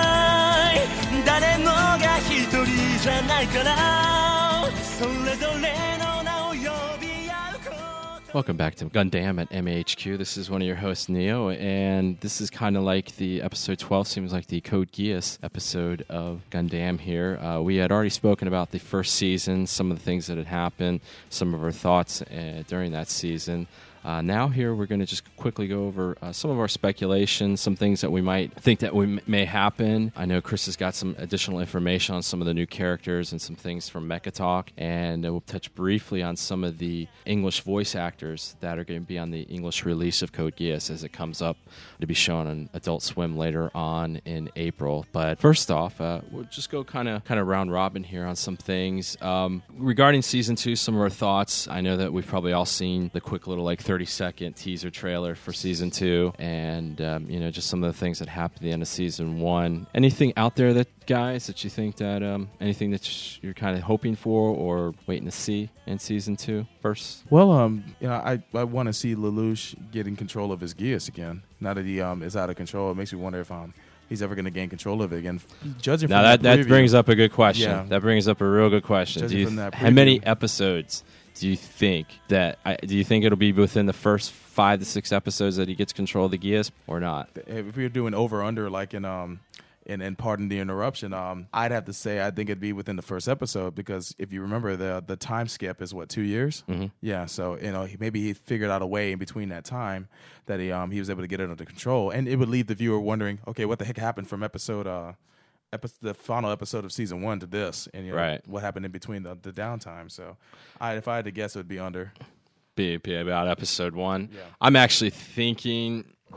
mm, It's hard to say, but I would probably think it would be under five eps too. But I'd probably be maybe around the second, second or third episode. I think that might be kind of a uh, an interesting kind of twist there of, of what he might, you know, of, of starting it. What about you, Chris? Do you think he's going to be in control within that time, or We're probably within the first episode. really? Yeah. End of the first episode. The fact that the time skip. That's my prediction. And what's and what is the, the time skip? Is what about two years supposedly? I believe it's one year. One year? one year? Okay. So it's it's it, okay. So we do have a little bit of time there, but um, So we do have some information here, some confirmed stuff. It's on Mecha Talk, courtesy of Amuro NT1, who uh, wrote all of the Code Geass profiles that are on MAHQ. nice. So let's see here. Some things have changed. Suzaku has been promoted to the Knights of the Round, and Oh, these okay. are sort of like 12 elite knights in service to the Emperor, and he's the Knight of Seven. Wow. So it's ranked, you know. Um, so obviously, Knight of One, that's the top rank. That's the most powerful knight of all, and that one serves as the personal bodyguard to the Emperor. Oh, okay. Wow. So, Suzaku is now the uh, Knight of Seven, and we have some new characters. Um, one of them is a guy named Gino Weinberg, and he's the Knight of Three, and he has this uh, transforming Knightmare called the Tristan. Wow. Another. Oh, an- another another sunrise staple there. Yeah, transforming in, in the mecha. sequel series, you got to have a transformable mecha. It's, it's a mandate. Then there's this uh, this girl named uh, Anya Alstreim, and she's the Knight of Six, so she's ranked right above Suzaku, and she has this uh, sort of heavy mecha called the Mordred, which has four hadron cannons as opposed to the just the two that were on the Gawain. Wow. So I guess if you're part of the Knights of, of the Round, you, you get basically a specialized suit or a, a, personal, you know, custom made suit. Probably because you you know Suzaku he's got you know good old Lancelot, Okay. and then they have these these two custom mecha of their own. Right. So I'm sure the other knights they have custom mecha. Um, another new character is a guy named uh, Li Shinku. He's this Chinese guy who's the bodyguard of a Chinese ambassador because there's conflict between the Chinese and the uh, Britannian Empire beginning of season two. Heck yes. Right. So here's sort of an idea of the way the situation has changed. Uh, because of the rebellion that happened in Area 11, it's now a correctional region, and there's a strict new governor general in place. I believe his name, his name is Carassus or Carasso. Uh, he's even he's like the worst there is, and he basically has the place on complete lockdown. So, you know, escape from Japan kind of thing. That's funny. Escape from Area Area 11. 11. Always comes back to Snake. this time, Snake Plissken.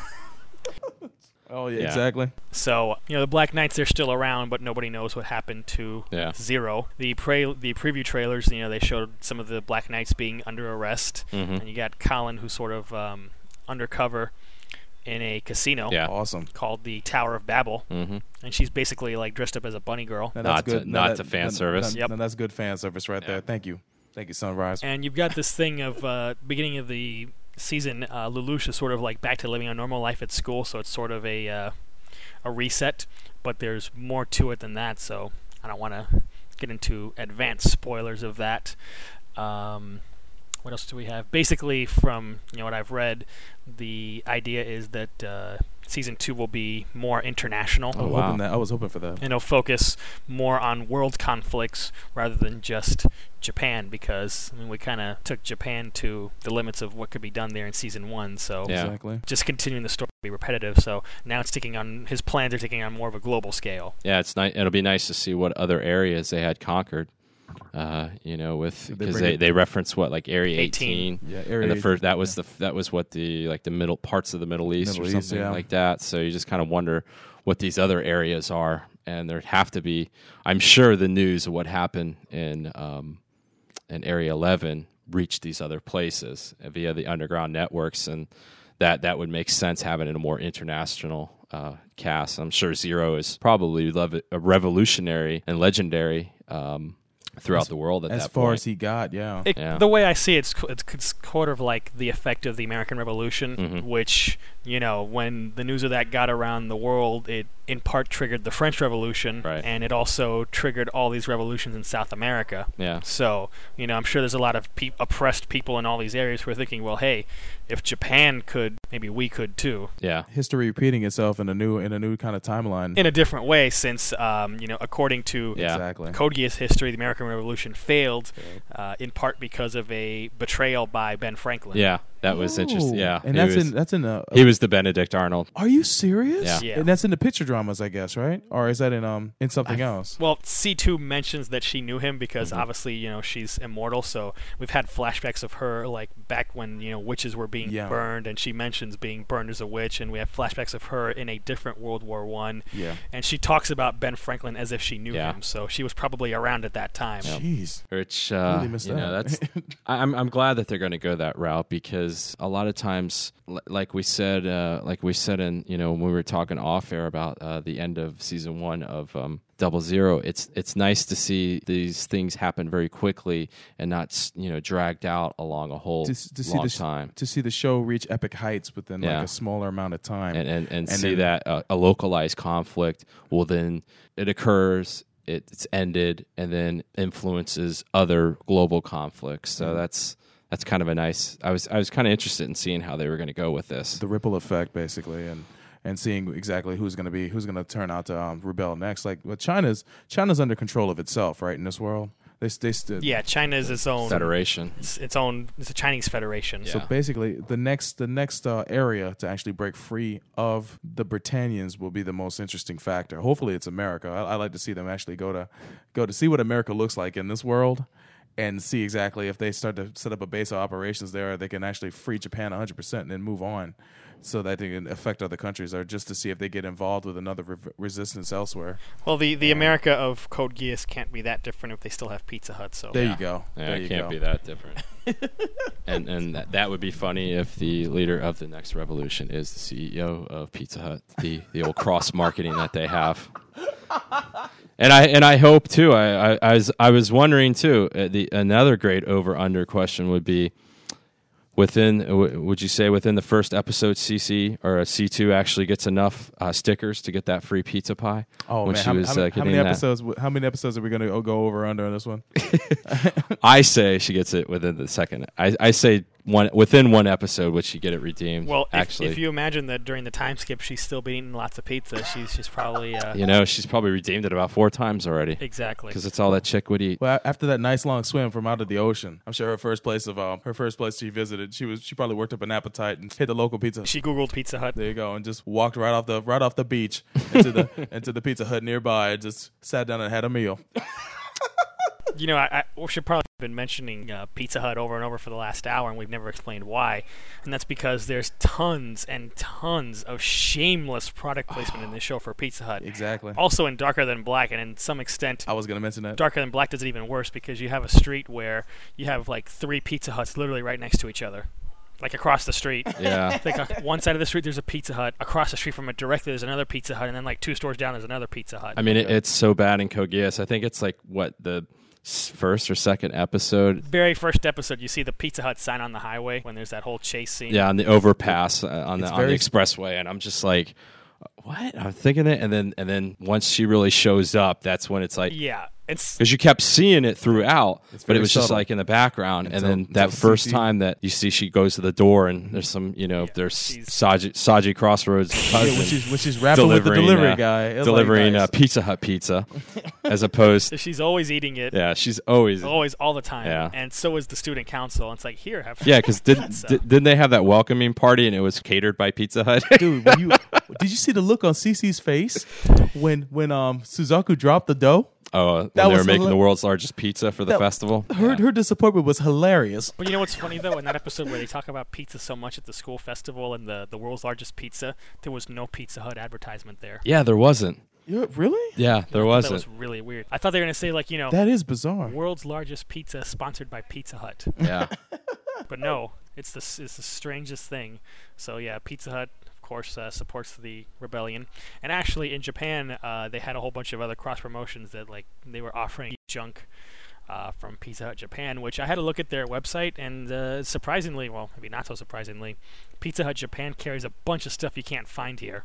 Oh, I'm sure. Like they have uh, seafood pizza, and they have all these different flavors of pizza, and Wow. they have like linguine and all sorts of other junk that Oh you- Nice. you just can't get at Pizza Hut. It's like an actual Italian restaurant. wow, that, that that's funny. so that's that's the story of Pizza Hut. Now, But um, moving along, of course, uh, the other news is that season one starts airing on April 26th on Adult Swim, which is Saturday, and uh, unfortunately at Right. 3 a.m. Yeah, Saturday going into Sunday, not not to be confused with technical Saturday at one one Yeah. one thirty a.m. Everybody, but yeah, it's very true. Thanks, thanks a lot, Adult Swim again for screwing over anime even more. Well, well, hold. I, I, I don't want. I don't want to knock Adult Swim. I would like to ask if anybody. If there's. I think they need to be knocked. do you think so? I, I, I want to. Absolutely. I want. Yeah. I want. They've done. I want to. I want to go ahead and just. I want to put out. I want to. What's what's the word? I want to just extend my hand in friendship to Adult Swim and say, hey, if you can. Make a last minute change and swap out Death Note with this show. Since it's taking Death Note's place technically, why not put it at the same time slot? People already come to know to watch Death Note. Actually, I think it's taking place Blood Pluses. yeah. Oh, you gotta Yeah. be kidding me. Yeah. Mm-hmm. See, given the way Adult Swim is now, I'm gonna have to extend him a middle finger Oh, because in the in the past they did a lot to help anime, and you know, Adult Swim was kind of built around anime. yeah, Yeah. very much so. But now, you know, after a bazillion runs of Inuyasha, Mm-hmm. you know, they took away anime during most of the week. Yep. Um, they don't promote any of the shows that they put on. They don't. They throw them in crappy time slots, and Adult Swim is just full of all these horribly animated shows that are just like Ugh. they think are funny just because they're so damn weird. Yeah. Like say 12 Ounce Mouse, Assy McGee, all this other weird garbage that it's just not funny like the stuff used to be in the old days, like when you had Yeah. Aqua Teens and Harvey Birdman and, Sealab. Oh yes. You know, it's just weird stuff for the sake of being weird. Yeah. So It's just it, you you you uh, you laugh awkwardly instead of laughing um laughing you know f- with, with the fact that it's actually hilarious. And what they've done too, and the one thing that I've noticed that they do is they always do that stuff where they show the um, Um, ratings for these shows. Yeah. And I think they they know purposely because a lot of the people that are in there now they want the anime off or they don't like it. yeah, and they, they make fun of it all the time in the bumpers. They make fun of its yeah. ratings, but they purposely put it at times that I mean, let's be no honest. see it, and it's, and it's on Saturday night, which no one's going to be watching. well, on Saturday I mean, night. of course, you're going to have a bigger crowd at a Saturday night at 11 o'clock. No, or actually, you- uh, 11:30 the- than you the- would the- at 1:30. the age range they're looking for to watch the show. I know, but should what I'm saying, I'm just talking numbers Yeah. because just at any time, more people are going to be up at 11:30 at night than would Yeah. be at, ele- at 1:30. Depend. It doesn't matter what day it is. So of course you're always going to have more, um, you know, more better numbers. So But look, look I, I, I look I look at it this way too. Sunday night is a better night for people to watch television because it segues into Monday, so people are at home. not for opposed not for who you, no. not for who the people you're trying to go after. The, the, for Adult Swim, the people they're looking for are 18 doesn't to matter. 24. They, they'll still still watch it. well, I'm, I'm sure, but I mean, But but Paul's got a good point, you know, because Mm-hmm. you see you see stuff like like they'll they'll throw out a bumper like ha ha ha, Yeah. uh, you know, reruns of Family Guy got double the ratings of new Yeah. episodes of Ghost in the Shell. It's like, Well, wh- no why, kidding. Why do you, why do you have to We have to shove it in our face. Yeah, because you show it at eleven and you show Ghost of the Shell at First one of all- o'clock in, at night. anime anime is such a it, it's it's a niche it's a niche genre to begin with. So you know it, back in the day if you got 200,000 watchers of adult swim it was fine. I wanted to i want to see the ratings of cowboy bebop when um adult swim started. It couldn't have been that big. It just was it was good enough at the time for what they were selling you know, with the for the for the um the t- commercial time slots that we're selling. But then when Aqua Teen and all those other shows blew up, you know, the it, it it allowed them to actually charge more for commercials. Well, now they're not getting the revenue that they want for the commercial t- commercial time that they're selling. So they want to rag on anime and get rid of it because they want to just completely you know plaster Adult Swim with these shows that are just you know that These horrible, horrible shows. that like a lot of yeah. them. I can't I can't I can't rag on Frisky Dingo. Because you know that's like one It's of the actually a pretty funny th- show. When you when you when you warm up to it, that's a it's actually different one of the better shows on there. I haven't But- seen that, but I will yeah. happily trash garbage like Tom Goes to the Mayor, which Yes. you know, Yeah. if, any, if anybody out there likes it, sorry, it I, sucks. I I'm not too big on it. I'm not too big on it at all. the uh, the other one with those guys. Yeah. Um, Oh, you mean, the, um, that thing, uh, Robot Chicken. I'd have to trash. Oh. Talk about unfunny. Robot I Chicken is don't. I, I, I it's one of those shows I, I give a pass to because some episodes Some are of it's funny, some of it's funny. not. Mo- It's but- hit or miss. Robot Chicken's inconsistent. they do Yeah. a lot more misses than they do. Dang but man. but um yeah. So I mean yeah I I agree with Chris on that aspect. It's like you know I'm a little shaky about the prospects of it on Adult Swim because of the fact that obviously the regime that's in charge there now really doesn't give two craps about anime and would rather it be gone. If this was say four years ago when they used to hype things like Bebop Yeah. and Shampoo and all these other shows and you know actually promote anime, Those great promos. then I'd be like, hey, great Adult Swim, but you know the way they treat shows now, it's like here have your anime anime fan. it's almost got a it's almost got a built-in failure in it because Yeah. they have it at a bad time slot. Plus, we're about four weeks out. They had a they had a quick little bumper like two weeks ago Yeah. on it that I saw, but you go to their websites, you go to any of that stuff, you don't see Nothing. anything about it. I mean, Nothing. how much does it take to put a little banner on top of AdultSwim.com that just says "Code Geass," you know, Coming April twenty sixth? Here's a promo, you know, something like that. Yeah. I want I want to prove I want to prove the execs at Adult Swim wrong.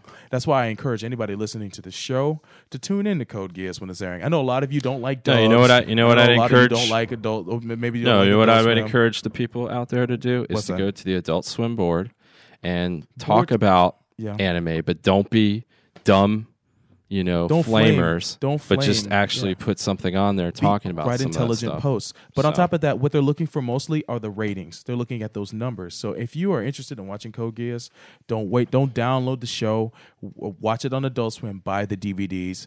Um, and and and Or and, just you leave your TV on and download it while. well, you can you, you can do that. I mean, TiVo the show, No. whatever it takes, but, But- watch it on Adult Swim because if those numbers are up, Well, you could also download it from Adult Swim because Yeah, yeah, the episodes will be on the Adult Swim fix online the day before. that would be the Oh, big. okay. That would be the biggest thing to That- do is to actually go to AdultSwim.com that's fine. and download it. when the, when push comes to shove, they want you watching the channel to see the commercials. So if you can watch it on, Well, the they have commercials channel, on their download fit on They their do? downloads. But there's also internet Nielsen's that track this sort of stuff. So Yeah, Yeah. W- uh, as long as there's some way to track it, that's the most important. do thing. both. Download it. Well, watch it both. watch it I'm online doing it. and 'Cause and on TV at the same time. I've already seen the show, and I plan on watching an Adult Swim, and I plan So. on buying the DVDs.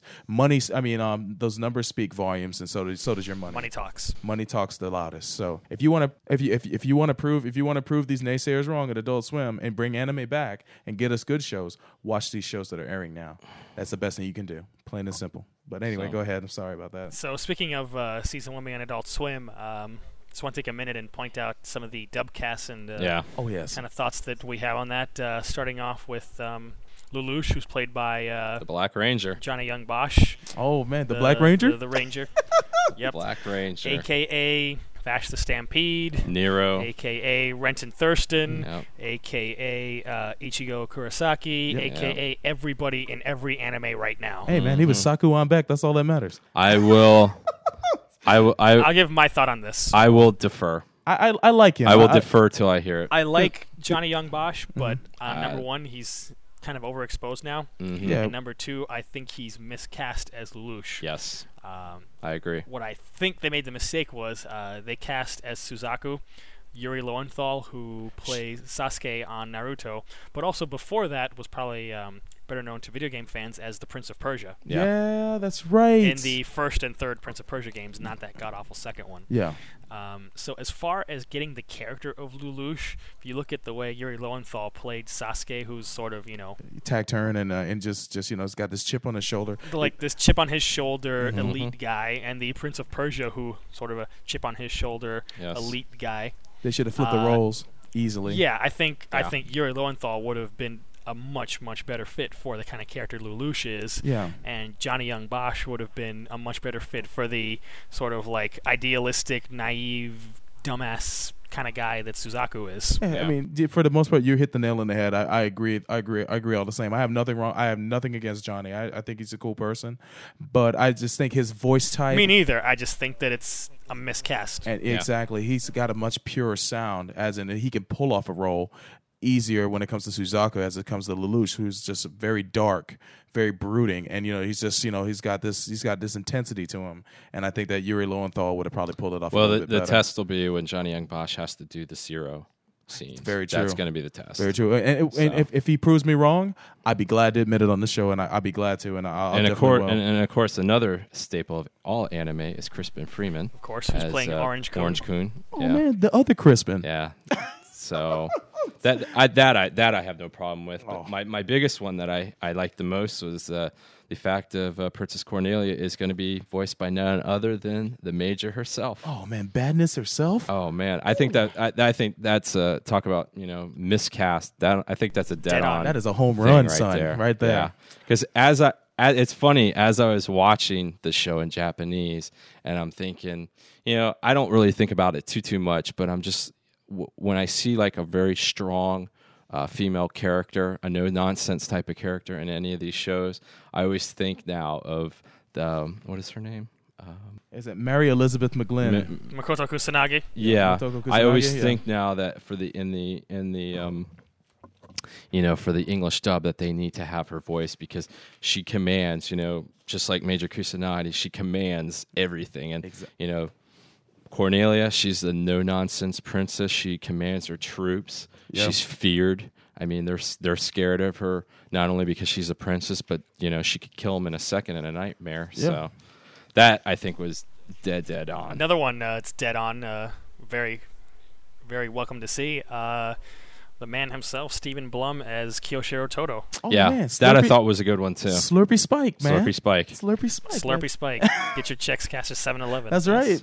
You know, here's an odd coincidence, though. Um, the voice of Diethard Ried is in the Japanese version was George Nakata. Am I correct? Yes. Okay. He w- who is also the voice Who's also the Count of Monte Cristo. Count of Monte Cristo. So that what they did is they actually got the English voice of the Count of Monte Cristo to do his voice in the English version, and that's Nice. Jamieson Price. It's like when I saw that, I flipped out. It's like, oh my god. The, the, and it's, it's ironic because um, was it Crispin Freeman was the voice of Alucard, which is um, another George Nakata character too. But it's wild just to see the same character voiced by the by its by his English counterpart in the English version of um of uh of Code Now, Geass. another one I would That's kind of um, kind of question, and I'm just going to kind of defer till I hear it. Is the person that's going to be Ohgi, uh, Kirk Thornton, who's Gene. He's Gene on on Samurai uh, Champloo. Samurai Champloo. I don't. If I, I'm thinking Gene, but I don't think that character. Oh, I don't think of Ohgi. Well, I I, I he the man. Well, he also was uh, Gato in the dub of 83. He was I know. Gato, and he's got he's got range. He's But got that- incredible but- range. I've seen him do a. I don't know. a I just don't think of Ohgi in that way because he still seemed like kind of the pacifist kind of you know in the background kind of guy, even though he was the leader dude.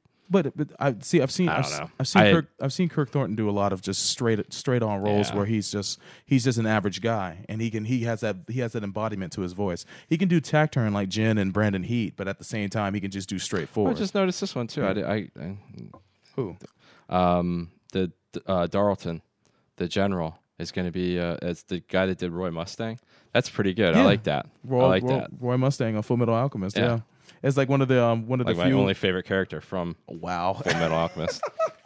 He- and he came all the way from Texas to do it too, which is really cool. that and Hughes. They're Yeah. my Oh, only by By favorite the way, characters. uh, Solbro, since you had brought up the trivia about uh, Gankutsuou, Yeah. here's some interesting uh, Japanese voice actor trivia for you about Code Geass. So take that aside for a moment. Um, Mm-hmm. Clovis, the uh, the uh, You know, the, the loser himself was played by uh, Nobuo Tobita, aka Kamille Bidan.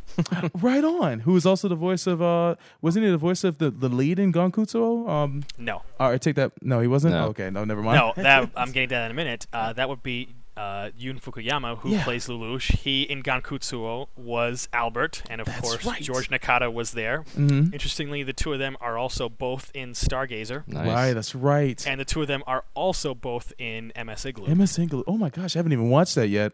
That's crazy. So the the two of them just keep showing up together in, in series all the time, apparently. So I thought that was kind of interesting. Any other thoughts on Well, any thank of you, these uh, on any of these other people? I'll have my uh, I'll just say uh, I'll have my DVR set. Yeah. Looking forward to uh, the dub. They got I think they've got a pretty good cast, and I'll I'll give uh, I'll give Johnny Bosch the benefit of the doubt. Yeah, I will too. I'm going to defer, but I, Uh, uh, I do agree with you. Initially, I think th- I think it's not that he shouldn't be on the show. I think Chris is correct where they should be swapped, and that's They what I swapped. when I finally saw that, and I was talking to Soul Bro about it. I thought that he should have been Suzaku too.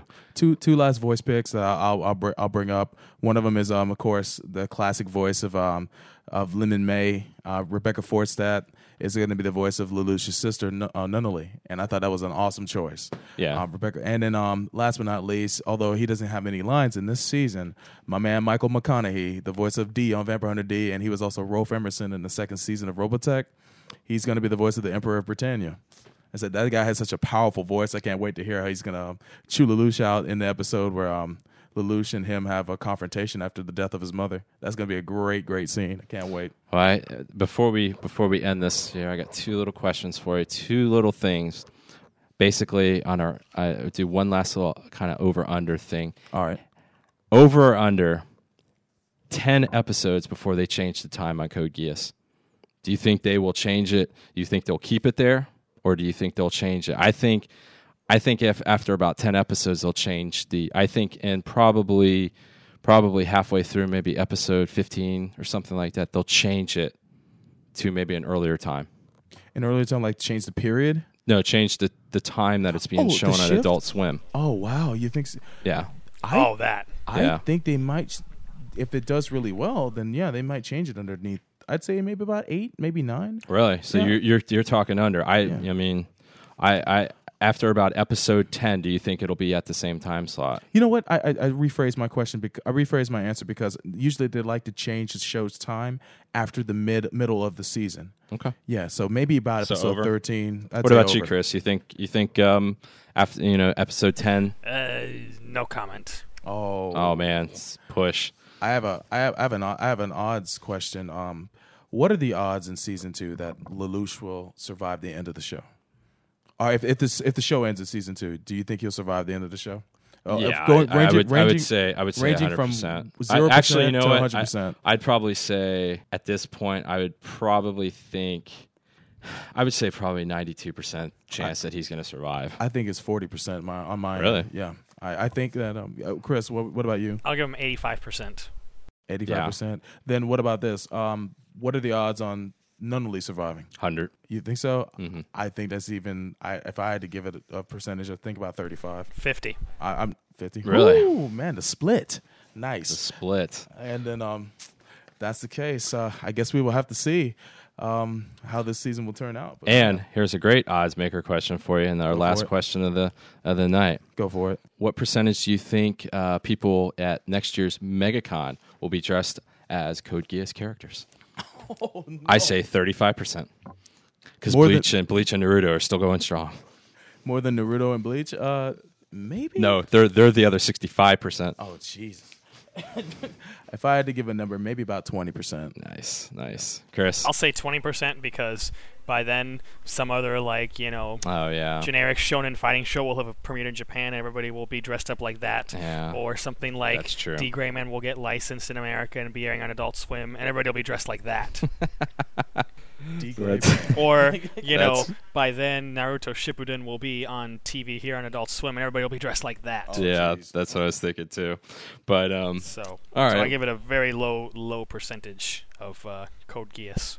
Well, that's the end of this segment. Like we said to everybody out there listening, support it on Adult Swim. If, if you're if you're tired of them giving anime kind of the shaft on there, do the right thing. you know, talk to them. You know, send letters, send emails, whatever, but do it in a respectful, nice way and sound intelligent. Watch the show, download it on the Adult Swim website, and lastly, support it when they bring these DVDs out because um, you know, if, if you enjoy the show, we all have borrowed videos from cyberspace many a times, but if we really, really do love a show, we buy it. So um, those are some of our things, and we'll, we'll, have to revisit some of our over, under, and odds makers picks after the uh, the end of uh, season two. So you're listening to Gundam at MAHQ. We'll be right back. You see us uh, struggling in the car. You walk up you open the door, and you say, You're lying, George. Oh, uh. Hey, you, get your damn hands off her. You really think I ought to swear? Yes, definitely. Damn it, George, swear.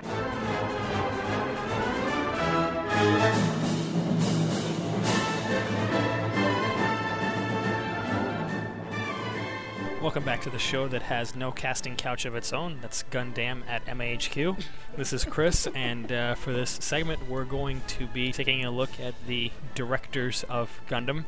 And since we had previously spent two segments profiling uh, Yoshiyuki Tomino and all his various works, we're just going to ignore him in this segment because guy already got enough time. So move on to everybody else. He's not paying us. Exactly. So I have a handy little list here. Gundam directors. We're just going to briefly talk about all of the directors from other Gundam shows other than Tomino, and some of our thoughts on their work in that specific Gundam project, as well as you know some of their other work. And then later we're gonna list directors we'd like to see work on Gundam show, whether it's a realistic possibility or not. So I just was lazy and did my list chronologically. So we will start that way. Nice. Our first director up to bat, non Tomino, is Fumihiko Takayama. He directed uh, Gundam 0080. he also directed uh, Patlabor Wasted 13, the movie, as well as uh, Orguss 2, the OAV. Mainly, he's a screenwriter, so he's really not uh, that much of a director. He does mo- mostly screenplays. So, uh, you guys' thoughts about the directorial work on uh, 0080? Maybe some of those other things if you've seen them? But which, when you said he's a, more of a screenwriter, um, it kind of shows, I think, in his directorial uh, style, especially with 0080, as I like to call uh, War of Boy Love. Um,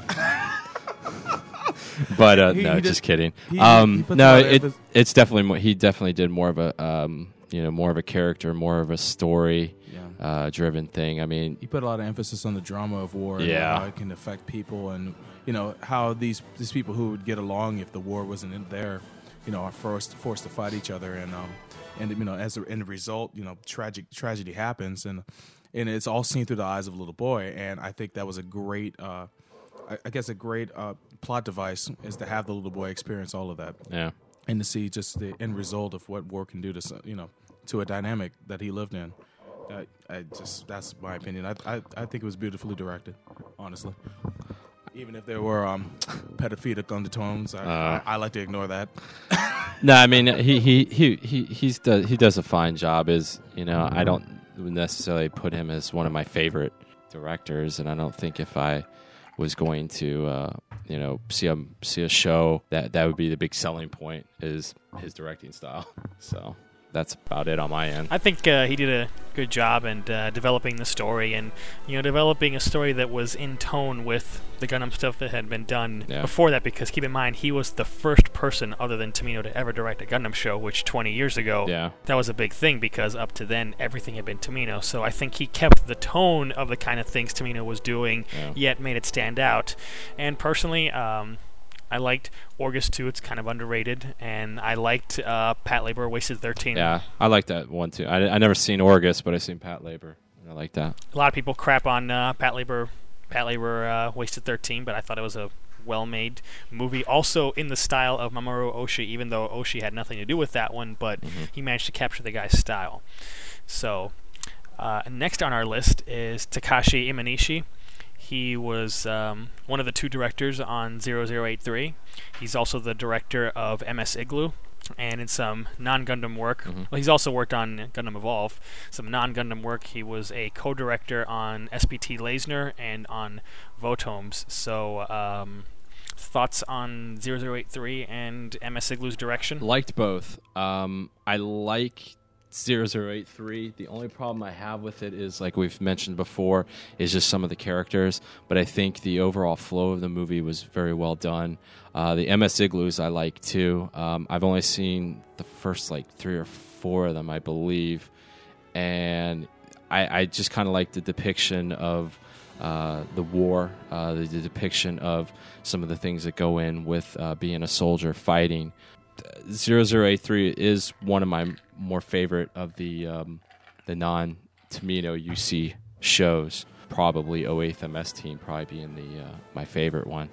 But um, I, I think it was definitely. Uh, I think those are both good shows, and even with Layzner and and Votoms, as he he's a, he was co-directors in those too. So Solbro? Well, um, I've only seen really extensively um, one of his works, and that's 0083, which I thought was thought it was great. And He was um, how much of the show did he direct? Uh, it's kind of unclear exactly how what he did, and we'll get to the other guy too. Because there's Yeah. kind of a change like halfway through.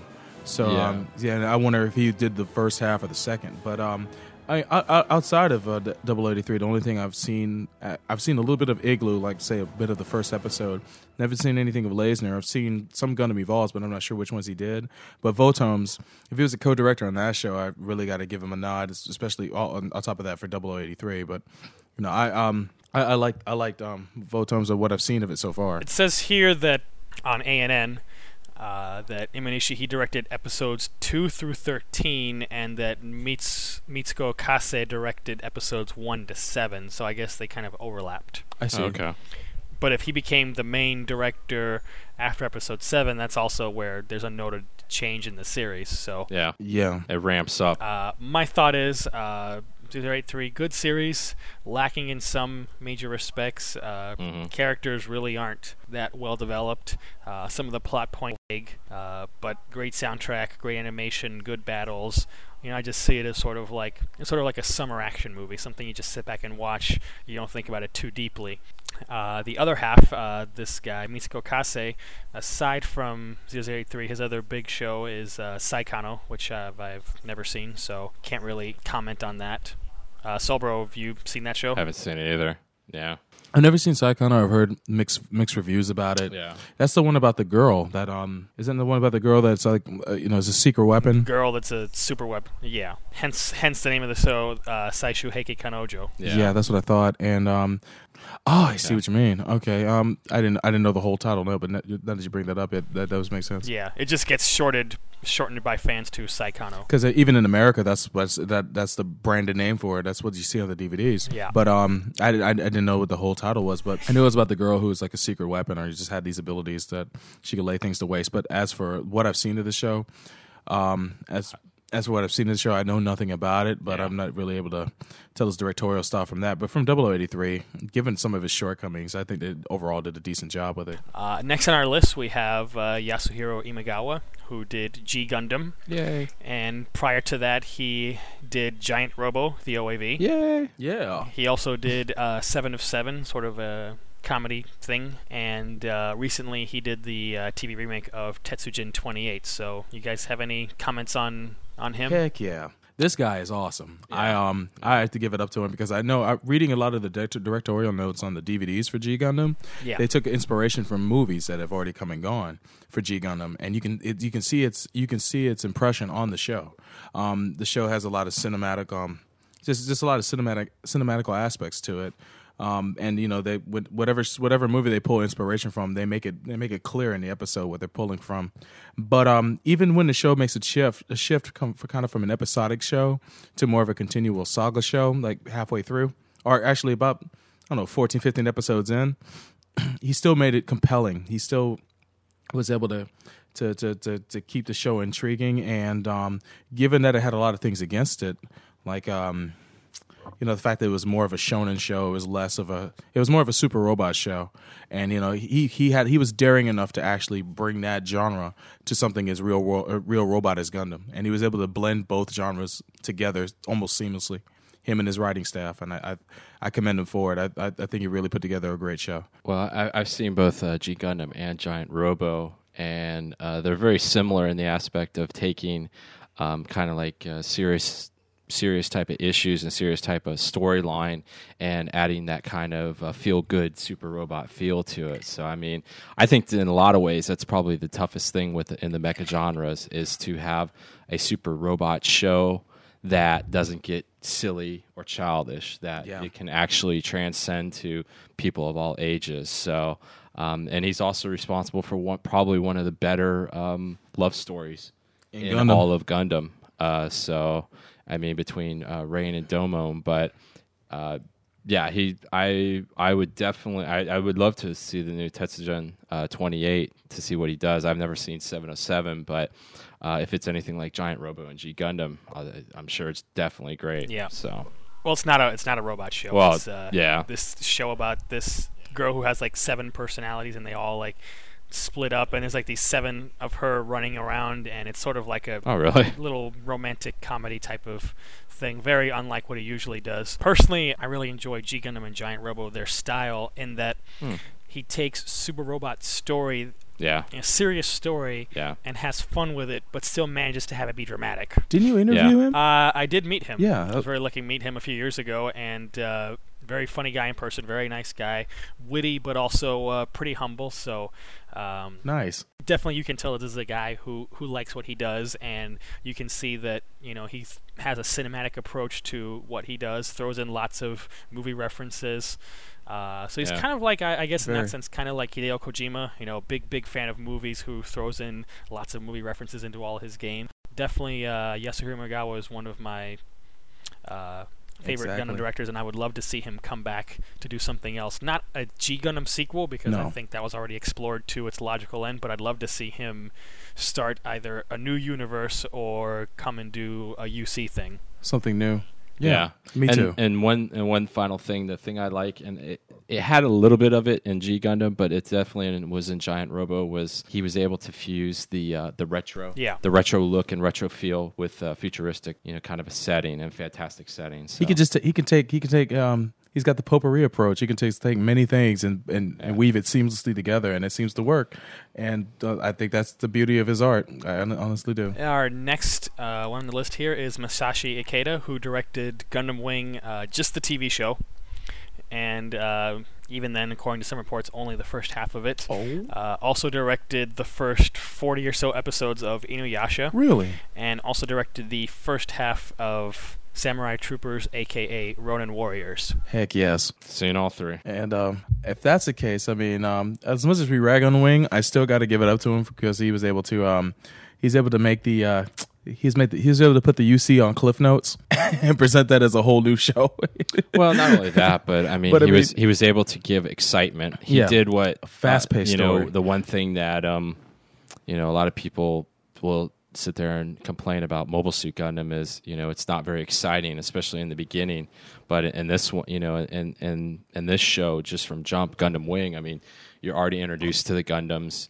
Um, you know, there's a lot of action going on. He's able to, um, you know, have these big, big, beautiful battles.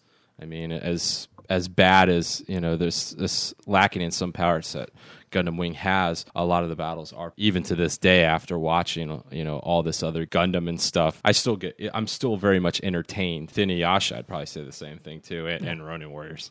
Oh, yeah, I of course.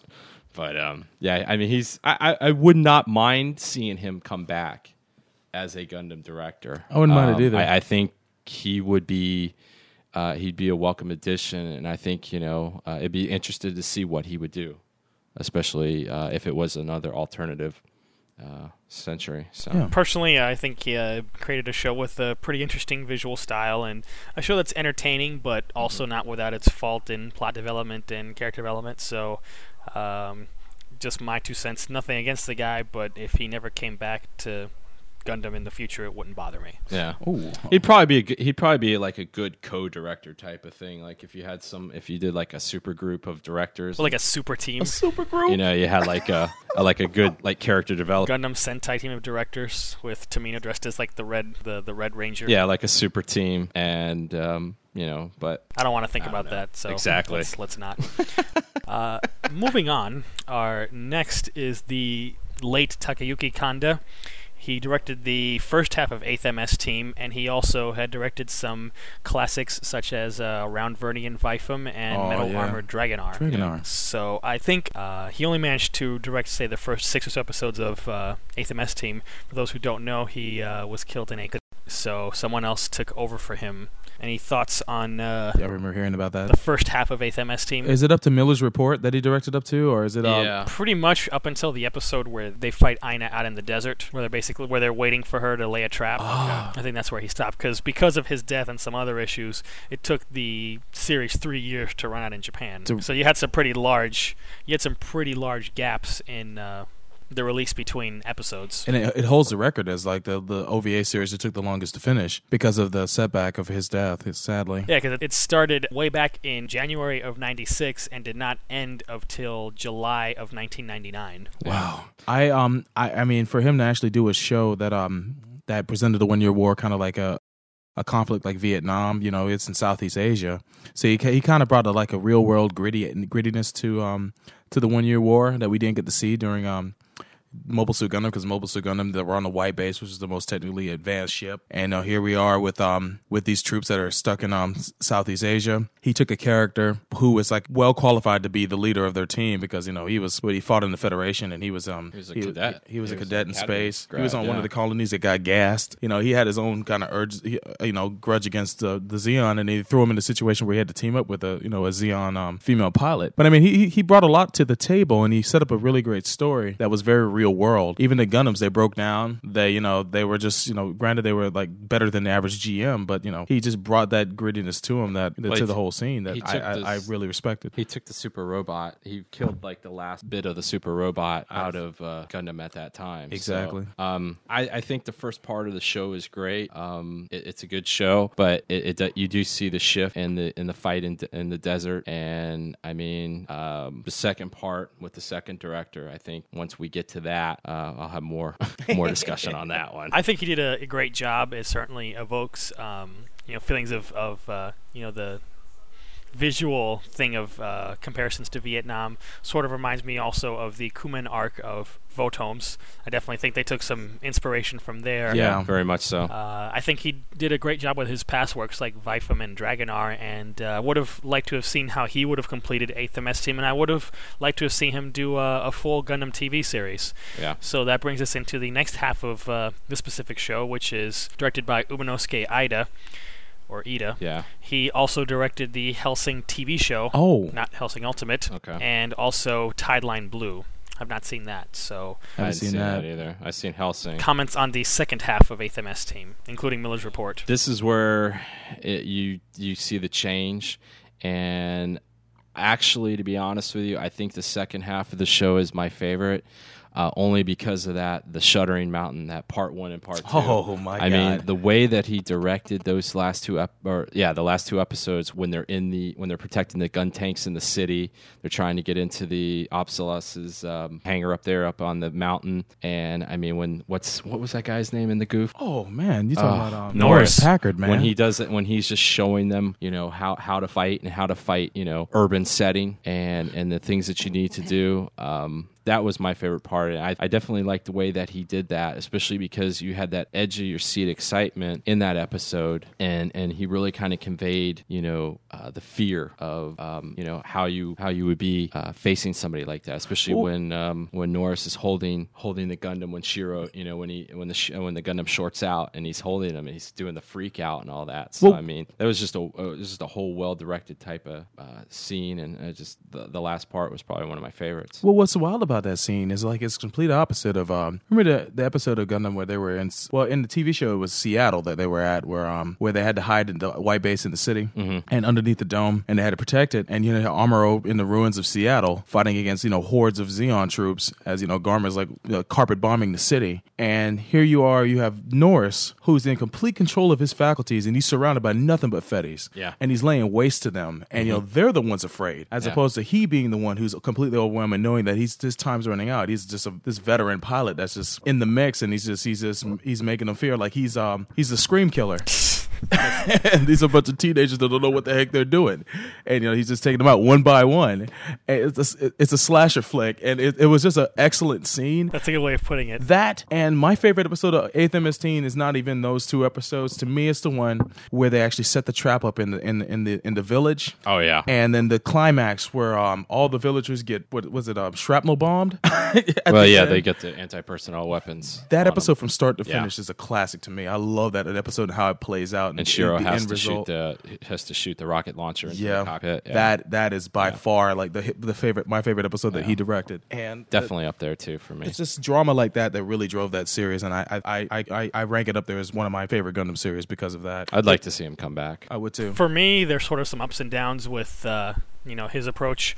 Um, Mountain, the great thrilling stuff, but on the downside, uh, there's sort of a shift in focus away from sort of the team tactics that they had before in the first half of the show, and more focus on Shiro, which kind of bothered me a bit. Yeah. And then suddenly also more focus on Shiro and this That's true. lovey-dovey idealism that he developed with Aina on the mountain, True. which he didn't really have before. Yeah, that And was it- true. It was kind of counterproductive to his kind of his grudge against Zeon too. Yeah. because of the fact that you know that he lost his family or he lost people that he knew in that um in that whole conflict, and now he's actually all you know all pro about ending the war. Where did the shift come from? Yeah, it just seemed a little too forced. Um, Ginias as sort of a final boss was pretty not compelling. I thought he was pretty cardboard and uh, one-dimensional. And I know there's there's specific uh, Yeah. Ginias fangirl who's out there on uh, Yeah. Mecha Talk, and, and if she hears this, uh, I know she might hate us forever. But Yeah, I very much just, so. He just was as bland and as boring as they get as far as villains go, and non-compelling. And then you got the epilogue episode Right. which I think, as far as an epilogue episode goes, just sucks. hmm You don't want to, if you want to have an epilogue up things, you don't introduce introduce an entirely new story of which most of the characters aren't even in. Ouch! Yeah, it's all over the place. No wonder they didn't air it, huh? I mean, like I wanted to see like what happened to Eledore. Did he become did he become like a hit songwriter after the war? Did he hook up with Karen? What happened to Sanders? Did he stay in the service? Yeah. You know, does he still you know, think back to that that old Shinigami curse of his. You Yeah. know, what were all these other people doing? And and then it's just totally ignored with, you know, Kiki and and and Mikhail just traveling down the river looking for Shiro and finding all these annoying kids. Yeah, Yeah. that's true. So I think as far as an epilogue goes, is kind of disappointing. So that's my my thought on that. Yeah, that's true. Next on our list, uh, this this is uh, sure to elicit some interesting comments. Uh, Shinji Takamatsu, director of Gundam X. Oh man. Uh, he also is directing right now School Rumble. oh yeah, that's right. And previously, uh, he's got some of his robot creds. Uh, he was a producer on various Brave shows, and he directed Brave Police J. Decker and Golden Brave Goldran, neither of which I have seen.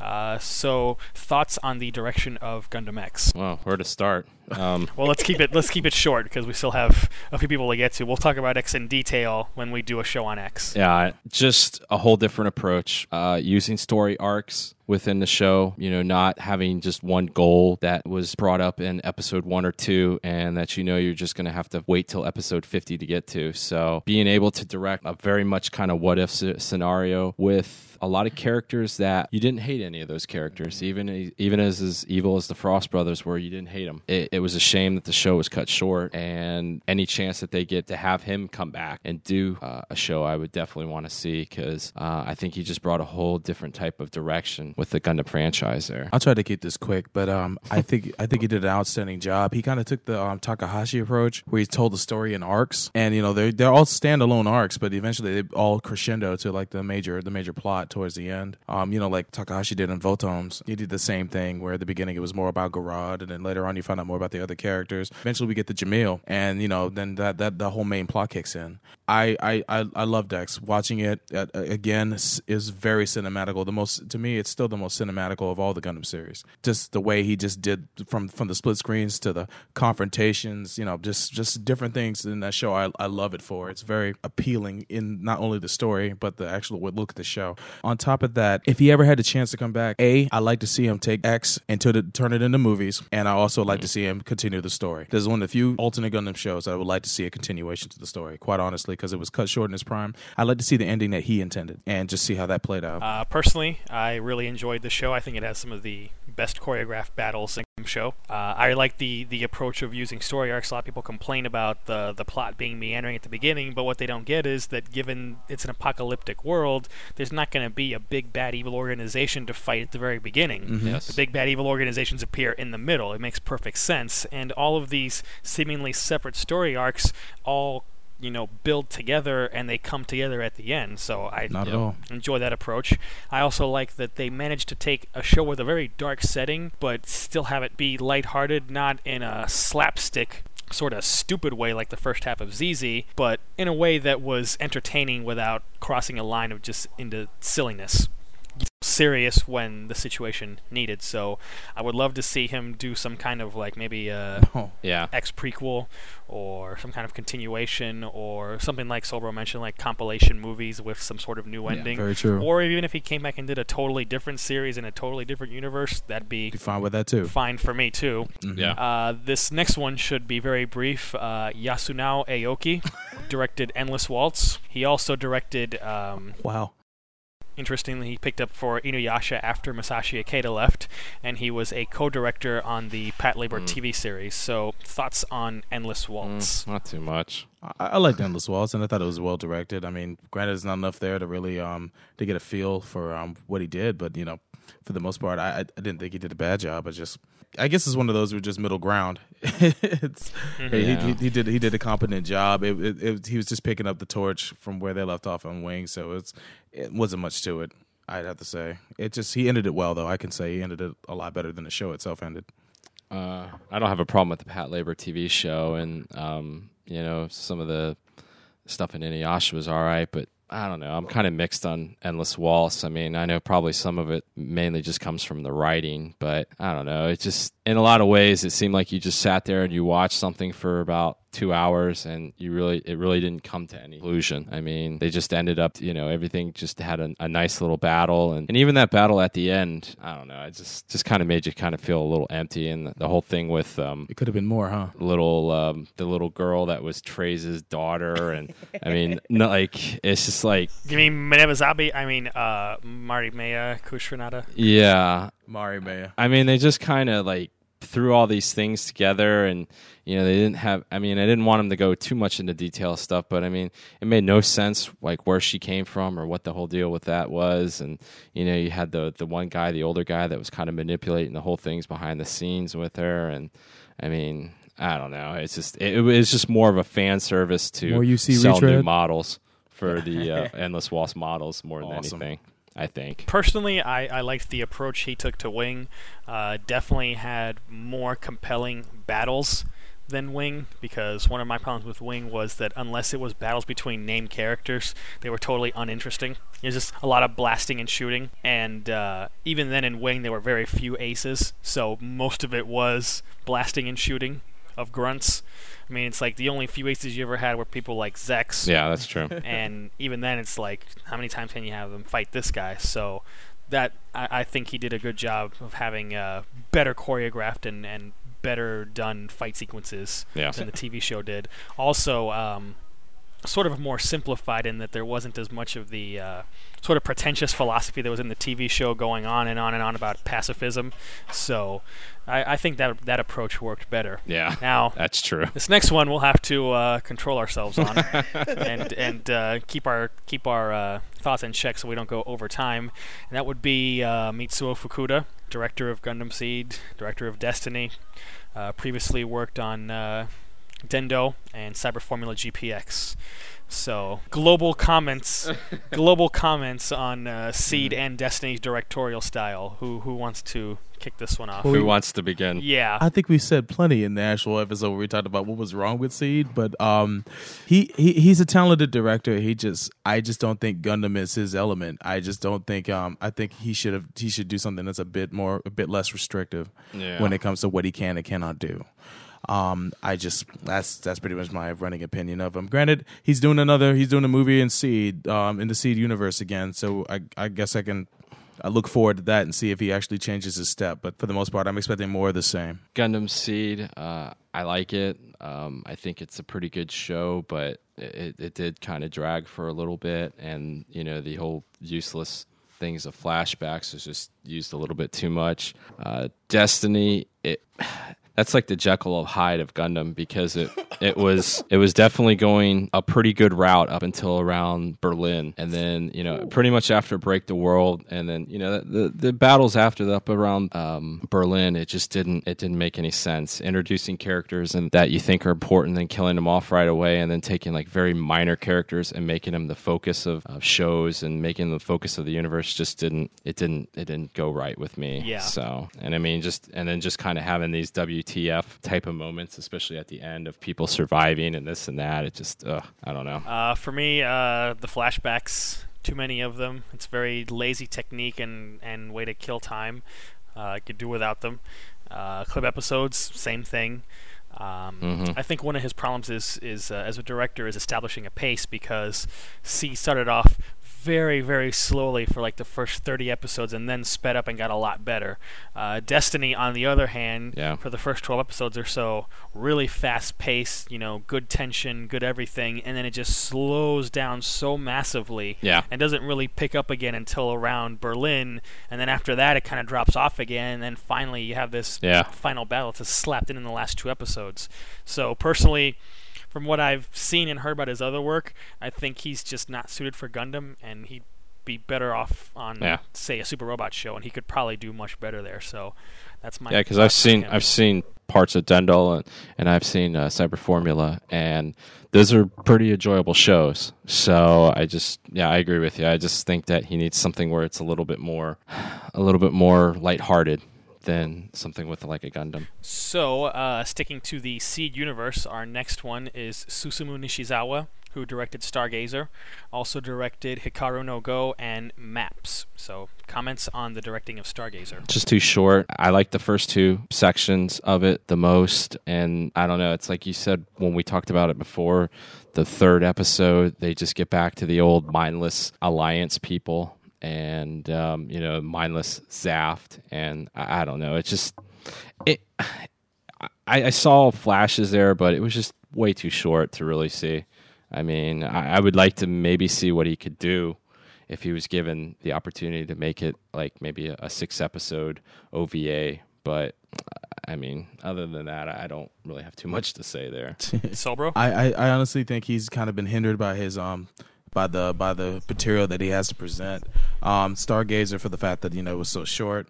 Hikaru no Go, which I'm a huge fan of. Um, he had he pretty much the show. Reading the manga, it's exactly like the show. He did present it very well. The action scenes and how the how the things played out in that series, he presented it very well in animation. But for the most part, you know, he was very tied down to the manga. So there's really nothing he could do, do new to really um to kind of show off his own style. Um, maps, I haven't seen it, so I really can't comment on that. But um, from the things I have seen, um, it'd be nice to see something that you know, if he could do a continuation to Stargazer that's a bit longer, I'd look forward to seeing it, uh, Mhm. given how much promise Stargazer has. So. Personally, I think he did a good job given what he had to work with. The first episode of Stargazer was great and really established um, Yeah. the sort of tense atmosphere and was kind of eerily evocative of New Orleans post Hurricane Katrina and also the uh, the Asian tsunami. Mhm. Had a really good atmosphere. In the second episode, also getting into the whole thing of like uh, Sven's, you know, like brainwashing and training and you know some of that sort of stuff. And then obviously, I don't blame Shaw for it, but the story kind of falls apart at the end because of the limits of time and you know the animation drops off and there's all these problems but i can't really hold that against him given how short it is so Neither do I. uh, i'd like to see Yeah. that guy do something else i definitely think he could he could do some good work with another gundam project in the future whether it's seed or not Yeah. which brings us to finally our last Actually, I, I hold on one second before you do that. I um, I'd actually like to see him do the Seed movie. I think that would be better. You know what? I I'm think right that that would have been a that, that would be a nice test and a, and a nice way of you know get, giving him the ability to you know continue on. would have been nice but unfortunately ain't gonna happen Yeah, I know, Okay. I know, but so, last but not least, our most recent Gundam director, Seiji Mizushima, who of course is doing Double O and uh, is famous for Full Metal Alchemist and uh, Dai-Guard. So, pretty much. uh, what can we say that we haven't already said in uh, our double O reviews, but Soul Bro, kick it off. but keep it brief. I'll keep it brief. I, I I've enjoyed all three shows that he's done that, that we have listed here. And no mention of Saji, please. I won't Yes. mention him. Daggone it! But no, um, I, I was I was I enjoyed Di- Dai-Guard thoroughly, which was the first show I saw from him, and I, I thought it was just a unique spin on on on a super robot show of all things with real robot elements. And then um, Alchemist, I watched um where he, this is a case where although based on the manga, it wasn't held down by the constraints of it. You know, by by it wasn't held down by much. They were able to do whatever they wanted with the story, just as long as they kept like the end, I guess, whatever um, Square Enix wanted, and they did a great job. I I, I enjoyed Alchemist thoroughly. Um, and watching Double O, he brought that same intensity that was in Alchemist, and some of the uh, kind of the the subtle nuances that he introduced in Dai-Guard. He brought that all to Double Zero, and it, it ended up being a, a great piece of work. And I, I look forward to season two when it comes out. I, I can't wait to see what he has planned next for us. Um, basically, I think when it comes to Gundam Double O, uh, he took all all of what he did well in both Alchemist and Dai-Guard and uh, incorporated into Double O. Um, I think I don't know what the constraints were when it came to Double O. It seems like they were basically given um, just the Gundam name and a few little small requirements by Sunrise, but it seems like other than that, um, he was able to work with the writers, and it seems like in this one, the writers and the direction were kind of hand in hand, uh, as opposed to some of these other directors where it's like it seems like they were given like the storyline or the script, and then they were just supposed to make something out of it. Um, but uh, I, I think he's I think he's very good director. I think he's done a, a fine job in kind of uh, re-energizing the Gundam franchise and uh, taking it to a different a different area. And uh, it's almost like the Gun Gundam the Origin, but not in UC Very true. because you've kind of re- reinvented everything with it. So, but we still have one more season to go, so I can't go too too crazy because you never know. I could be all proven wrong. Oh no, don't say No, that. I'm just saying. It is anime. It is. It is anime. I always. Wrong and ill-informed. Yes. I, I think he's done a good job in the genres that he's explored, mixing things up. Because Guard definitely wasn't a typical super robot show. Uh, Full Metal Alchemist, when it diverged, for, even at the beginning, but uh, you know when it diverged from the manga, it wasn't your typical shonen action show. And Double O definitely has not been your typical mecha or Gundam show. So I like that he mixes things up and doesn't expect to be done. And I say that in the face of, of Graham getting a, a Char mask, but Yeah. you know, whatever. So Yeah. yeah, now but still, so it's been unconventional most of the way. for the last part of this segment, um, just want to touch on directors that we'd like to see work on some Gundam. So I'm just gonna quickly run through mine, and then you guys go through yours. Uh, definitely on my top of my list, someone who I would love to see work on Gundam, uh, Ryosuke Takahashi. Oh yeah, He did write one episode of 0083. Uh, as we know, he's the man behind Votoms and Gasaraki and Layzner and all these other great shows. So I would love to see his sort of approach because he does sort of a more stripped down, real approach, and his characters are very different from you know your usual Gundam protagonists. So I would love to see his his approach. Um, I'd also like to see work on Gundam uh, Kenji Kamiyama. He directed both seasons of Ghost in the Shell, Standalone Complex, as well as Solid State Society. Right. So I think he's done some outstanding, Outstanding work, work. and I would just like to see how he tackles, in a sort of cyberpunk way, Gundam. Sort of along the same lines, uh, Katsuhiro Otomo, he directed Akira, which to a certain extent I think is quite overrated, but uh, you know it's compaction of a massive, massive manga. So I'd kind of like to see in his style how he'd do in a cyberpunk future noir kind of thing, uh, a Gundam hey, series. And last on my list, although I'm sure I could think of a whole bunch of other people, um, I'm going to wrap it up. Uh, ties in perfectly what we were talking about earlier in the episode, and that's Goro Taniguchi, who directed Code Geass and Planets. Yeah. I think he kind of like Seiji uh, Mizushima. He mixes up things and uh, doesn't do what you'd expect. Planets, very interesting series. Code Geass, of course, as we discussed, um, takes a lot of different turns from what you'd expect from a show and takes some of the old cliches and standards and hmm changes them and presents them in a new way. So that's, and he went from um, my list. his last show. The last show that he did was Gun Sword, which is like more of a super robot show, and then he transitions into uh, he transitions into Code Geass, and um, you know, it's it's it's kind of got that it, it's kind of got that mix of real robot, super robot, but at the same time, it's you know it's different. It- he's he's able to put new spins on on on on the on the robot genre, and I. I, I like him for it. I think he's a really great director too. I see you've got quite a list here, Adam. So uh, why don't you tell us briefly, very briefly, about this ginormous list of directors you have? Yeah. T- well, um, Oh, I. I have um, I have seven. Um, first one is Satoshi Nishimura, and he did um, he he directed Trigun and Hajime no Ippo. Um, Trigun. Well, I mean, he he had to use the manga as a source, but then he had to kind of divert on his own. I think um, it was I think they were given the kind of limitations on the animation. I I I I I, I commend him on his ability to ramp up the action and keep it going, and to you know he's very action oriented. But to me, that's one of those other shows, like Chris said about Akira. It's one of those things that's a little bit, I think, overrated. Well, well, Hajime no Ippo definitely isn't. Yeah, No, I, I thought that was beautifully. I definitely thought that is. was beautifully directed. Um, Masayuki Kojima, who directed uh, Master Keaton and Monster, another um, Madhouse director, and um, that guy, he's, he has a real flair for suspense, and he can also he can also um, display things in the real world. And he has a kind of uh, natural sense of direction. I, I, I like his direction a lot. Uh, granted, he was, his work is based on manga that's written by other people, but still, he's able to present it very well. Um, Tatsuo Sato, who directed Nadesico and Stelvia. Now, I haven't seen Stelvia, but Nade- if Nadesico's any indication, if you have a Gundam show that's a bit light, a bit lighter hearted, like say G Gundam, where you know G Gundam had you know had its air of drama, but for the most part, it wasn't say nearly as tense as um Double O. But still, you know, to have kind of a, a quirky Gundam show, I wouldn't mind seeing that at least once, maybe an OVA or a movie. um, I, one of the one of my oddball picks, and I would love to see this, is to see Bruce Timm, the director of Batman the Animated Series, Justice League, and Batman Beyond, amongst other DC projects, do a Gundam series. It could be short, it could be long, but I'd love to see his art style and to see an American take on a Gundam show, and I'd love to see him give it a shot. He, uh, he's able to take the DC characters and make them down to earth, make them you know real world, and actually put a a nice a, a better spin than even the movies have been able to do. Definitely. and for that for that that's commendable and i, I love the guy for it. Um, kazuyoshi katayama who did appleseed and argento soma. I've seen the appleseed um, he did not only the appleseed ova but the movies as well.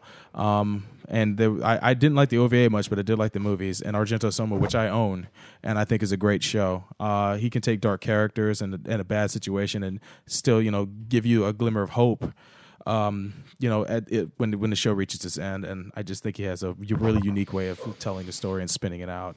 Um, one of my favorites, Shinichiro Watanabe, who did Cowboy Bebop and Samurai Champloo and My Hime, among others. I mean.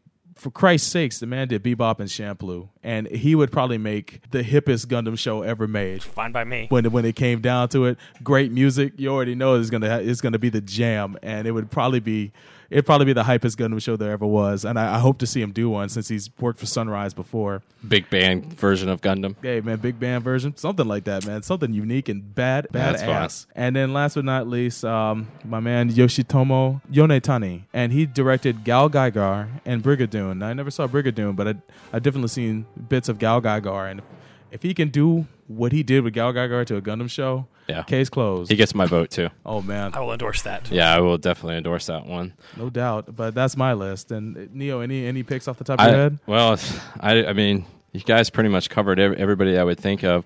Um, I would like to see um, the one that I never thought of though was Katsuhiro Otomo. I thought that that would be a very interesting take, especially since he did Steam Boy. Yeah. and uh, that would be kind of an interesting way to see how he can incorporate uh, a futuristic type of show. But uh, Watanabe, um, yeah, why wouldn't you want to do that? Because you've seen what he's done with uh, things like Samurai Champloo and Cowboy Bebop. Uh, the only thing is, some of the Gundam Nazis would probably be Oh. uh, turn be turned sideways with that because uh, you definitely would have to do something with um, uh, alternate century on that aspect. Those Gundam Nazis can get a bright slap, yeah, maybe two.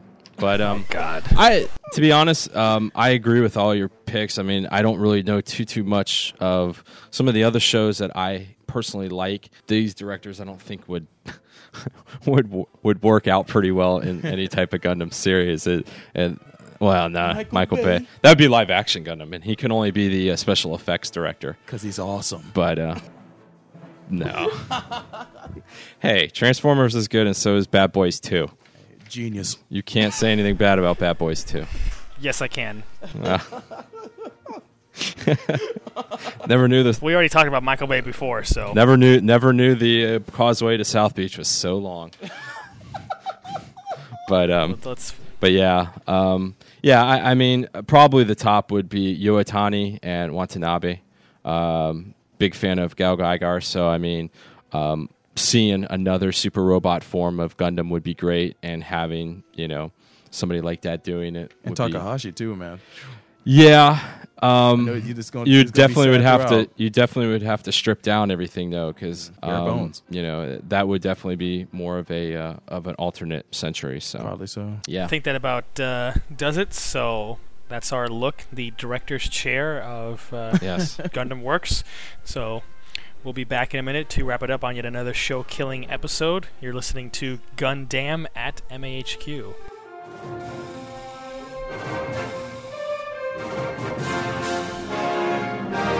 Stella! Another one of these damn kids jumped in front of my car!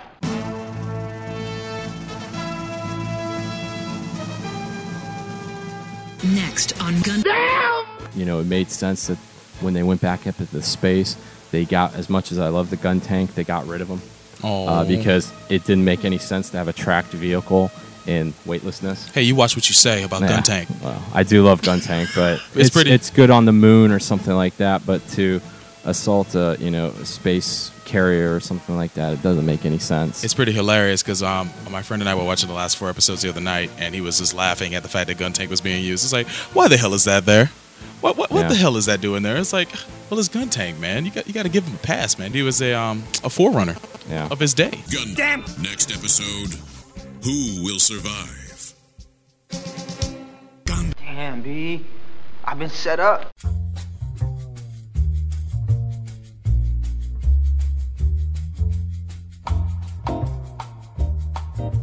You've been listening to the show that hits you with more counters than Home Depot. You guessed it, Gundam at MAHQ. We're wrapping up episode 12 where we discussed our review of the events of the unconventional mecha anime Code Geass, Lelouch of the Rebellion. In the second segment, we keep the Geass ball rolling, delving into our predictions about the second season, as well as the upcoming debut of the first season on Adult Swim. Set your DVRs and TiVos for Saturday night, April 26th at 1.30 in the AM and support the Rebellion gang. In the final segment, we switch gears back to Gundam, this time discussing the directors other than Yoshiyuki Tomino that have helmed the Gundam series, plus our own draft picks on those we would like to see produce future series in the franchise. As usual, we like to thank the listeners for the support, and I also like to hit my man P. Munoz with the mad birthday wishes. For thanks for checking us, and I hope that this one was dope as yet. For those who want to send in feedback or um, comments or whatnot, either email them to gundammahq at gmail.com or register the forums at mechatalk.net. There you'll find the official Gundam at MAHQ